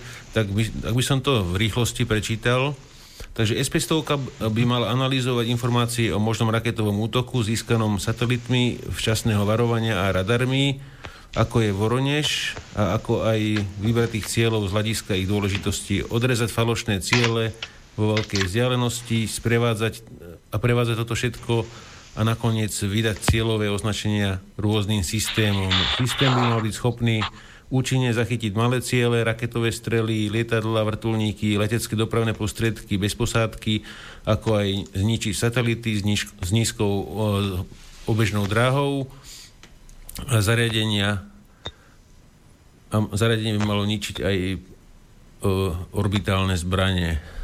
Potom by malo zachytiť jadrové hlavice vstupujúce do hustých vrstiev atmosféry rýchlosťou až 10 km za sekundu čo uviedla Zvezda. E, S500 by mala byť e, významná aktualizácia S400. E, potom S500 by mala byť určená na stredné výšky až po vesmír, stratosféru až mezosféru, čiže do 400 km do kozmu by, by mala doletieť tá raketa. Mali by byť vhodné na zostreľovanie nízkoletiacich družíc do 400 km, e, keďže si s sebou nesú okysličovadlo, aby mohli teda leteť aj e, v tej výške, alebo teda vo váku. E, plánovaný dosah do kozmu maximálne 600 km a mali by byť charakterom podobné americkému systému Terminal High Superior Air Defense, čo je HN-SAT alebo TAT potom S-500 Prometheus, čo je kolesová verzia, by mala mať dva kusy raket na odpalováku, teda nie štyri, keďže musí mať zo sebou veľa paliva plus okysličovadlo, keby bola použitá vo váku, vystrelená do vesmíru na zostrelenie nejakého objektu. A S-500 Klúbka, to by mala byť kontajnerová verzia, E, ktorá by mala byť vo vlakovom, na vlakovom vozni a aby sa dala rýchlo naložiť e, prípadne e, do, do lietadlovej lode a potom znova potom znova kontajner vymeniť a takto použ- ako je používaná je S300, S400 verzia, takže podobný systém. No a nakoniec S500 by nemala byť nikdy exportná verzia, keďže je prepojená už s existujúcimi e, stacionárnymi radarmi e, na dlhých vlnových dĺžkach až po e, milimetrové, keďže čo to tam je? Keďže homingová hlavica je 18 frekvenčná, čiže vie využiť nasvedcovanie až na 18 frekvenciách od 300 MHz do 120 GHz. Takže toľko informácie od Tonyho. Neviem, či by si chcel niečo, Martin, k tomu? A Martin je ticho. No. Uh, medzičasom ne, som vygooglil... Áno? Medzičasom som vygooglil tú uh, spotrebu uh, ropy, uh, na, na čo sa používa. Takže uh, je to údaje od uh, americkej ďalničnej spoločnosti, čiže týka sa to amerického trhu. Pravdepodobne to bude podobné v ostatných vyspelých krajinách. Mm 67% ropy sa používa na transport a zvyšný teda 33% sa používa iným spôsobom. Hej. A teda transport, keď si rozčlíme tých 67%, tak ide 37% na individuálnu automobilovú dopravu, 1% na autobusy, 2% železnice, tie naše dodávky, tie ľahké nákladné auta 27% a stredné a ťažké nákladné auta 18%. Čiže, jak som to hovoril, tých pr- približne rovnaké množstvo sa použia teda na individuálnu dopravu a, a, a približne rovnaké množstvo na nákladnú dopravu. A lietadla tvoria 9% a vodná doprava 6% z toho celého tej časti, ktorá sa používa na transport.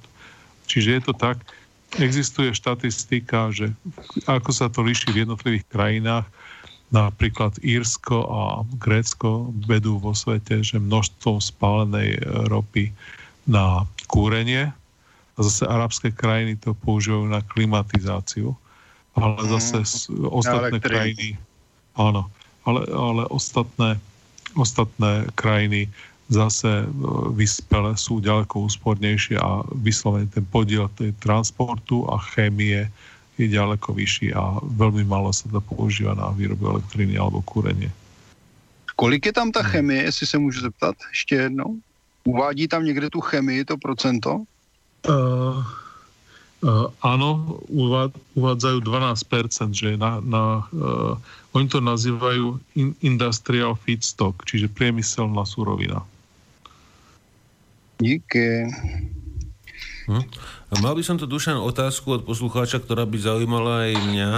ohľadne, vlastne teraz, keď, bude, keď sa dostáva Nord, Nord Stream, tak prakticky my ako kolónia Nemecka budeme platiť, budeme platiť vlastne za, za ropu, ktorá bude prichádzať potom z druhej strany.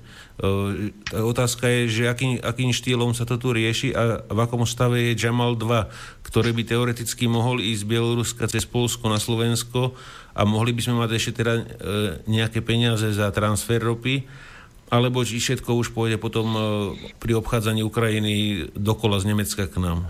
Že ako to vidíš?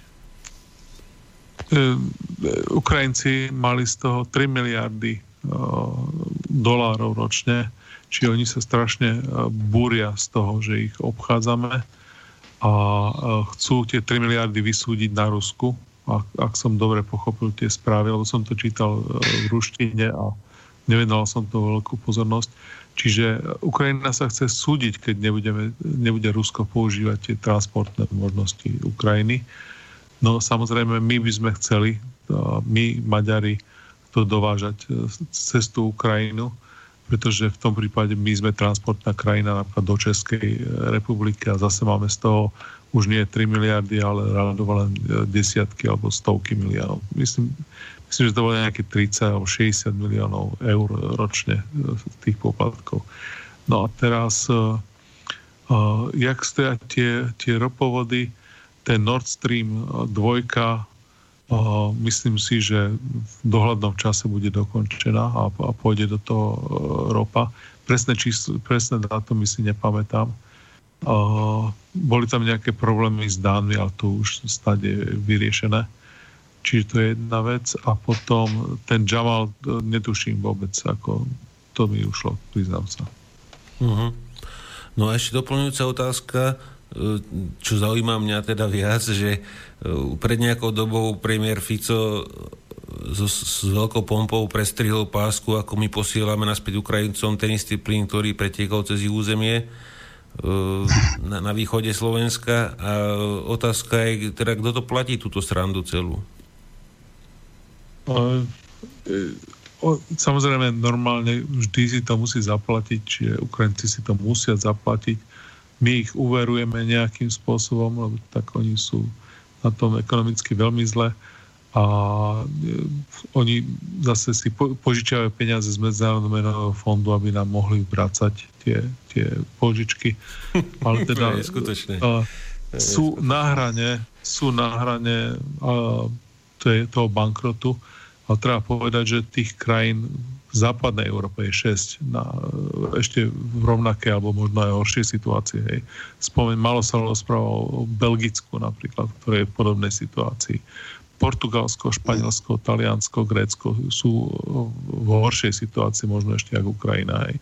Čiže uh, my sme fakt na tej hrane a Ukrajina nie je ničím uh, výnimočným v tomto. Mhm. Teda, teda reálne e, Slovensko to musí zaplatiť a oni by nám to mali akože vrátiť, áno? Pokiaľ to sem dotieklo. Nie, aj, aj nás uverujú, hej, čiže tam sú splatnosti, povedzme, že 180 nové pri tých o, plyne a pri rope. Lebo Takže vy... my keď Aha, lebo... ich uverujeme, tak možno, že je to rozdiel len radovo dní, to, čo my máme po, platobné podmienky s Ruskom a tou Ukrajinou. Čiže keď im posielame niečo, čo inou dráhou príde, tak možno len ten úver je pár dní. Mm. Imaginární peníze za reálnou ropu a plyn. No a no. Tak, tak potom tam ten Robofico mohol aspoň 100% prihodiť, aby, aby sme z toho, čo si mali teraz z tej strandy, keď sme takí solidárni. Ale, ale, ale Peťo ešte chcel doplniť, nakoniec máme 3 minútky, k tomu L, tej L39 uh, NG, uh, že by sme to ešte stihli uh, a potom by sme tak, to... Tak našiel som zo pár nových informácií. Čo sa týka prekrytu, zostal dvojdielny, to je dobré. A zdá sa, že aspoň podľa vizualizácie budú odklápať tú prednú, predný prekryt pilota, včítanie toho čelného štítku, aby nebol v podstate ten rám, nad pilotom. Tak to vyzerá, lebo jedna vec sú reálne fotky, druhá vec sú vizualizácie, ktoré urobili. Mm. Lietadlo je o 10% ľahšie ako to pôvodné a určite to dosiahli aj tým, že odsekli z koncov krídel tzv. tip tanks, to sú pridávne palivné nádrže fixné, ktoré ale na druhú stranu znižovali indukovaný odpor toho krídla. A nedali tam napríklad winglety, ktoré majú aj dopravné lietadla, čo sa divím, prečo to neurobili. Takže odľahčili ho 10%, v prípade, že by bolo pôvodné lietadlo s motorom 9.2, tak je ten, ten príkon motora je vyšší o 25%, čo bol drasticky, alebo oveľa lepšie. Hej, takže potom, čo sa týka palubnej dosky, tak tie pultiky zostali rovnaké, nevidím tam žiaden hotaz a jednoducho vymaskovali pôvodnú palubnú dosku a dali tam displeje. Na vizualizácii, ktorú už propagujú v rámci budúceho predaja, dali samozrejme úplne iné vypínače, úplne inú filozofiu kabiny, ale to je zatiaľ bohužiaľ iba v rámci vizualizácie a nie je to v reálnych fotkách. To znamená, kedy to bude v tom, v tom stave, akom je to prezentované na propagačných materiáloch, to neviem. Ale je to dobré, pretože tým pádom podľa, podľa riacej páky to vyzerá tak, že tam zostalo to pevné riadenie, čo je veľmi podstatné pre toto lietadlo. A tým pádom z hľadiska prevádzky bude veľmi lacné, dá sa povedať. Neviem, koľko stojí servis a údržba toho motora, ale, ale malo by to byť veľmi priaznivé. Zaujímavosťou je tam, že tam je použitý motor Williams. To je motor, ktorý pôvodne, alebo firma Williams robí malé motory, ktorá kedysi ešte s jednou firmou, už si neviem spomenúť na názov, pred rokmi začala vývoj lietadla za milión bizjet pre štyroch ľudí. Vynikajúci projekt, ktorý bohužiaľ skrachoval a nakoniec ten Williams motor, ktorý nedokázali dovyvinúť, museli nahradiť motorom buď predvitný alebo, alebo nejakým iným zna, od známeho výrobcu. Takže asi toľko k tej L39 NG. Uh-huh. Díky moc. Takže páni, máme asi 15 sekúnd, takže veľmi pekne poďakujem nášmu zácnemu hostovi, ekonomovi Dušanovi Doliakovi. Dušo, díky moc, že si, si našiel na nás čas zase. Ďakujem za pozvanie. No nemáš za čo, my sme veľmi radi. Takže lučí sa s vami Paolo Galali a z Pepe zo štúdia Mijava, e, Peťo Zábranský, ktorý sedí ešte v robote a pozerá na technológie okolo seba. Takisto vojenský analytik Martin Koller a kolega z Piešťa. Dobrý večer všem a kolega z Piešťanu Juriš, ktorý dneska bojoval s technikou a dobojoval. Takže dobrú noc všetkým a budeme sa počuť e, o dva týždne. Tému dáme vedieť v programe. Do počutia. Táto relácia vznikla za podpory dobrovoľných príspevkov našich poslucháčov. I ty sa k ním môžeš pridať. Viac informácií nájdeš na www.slobodnyvysielac.sk Ďakujeme.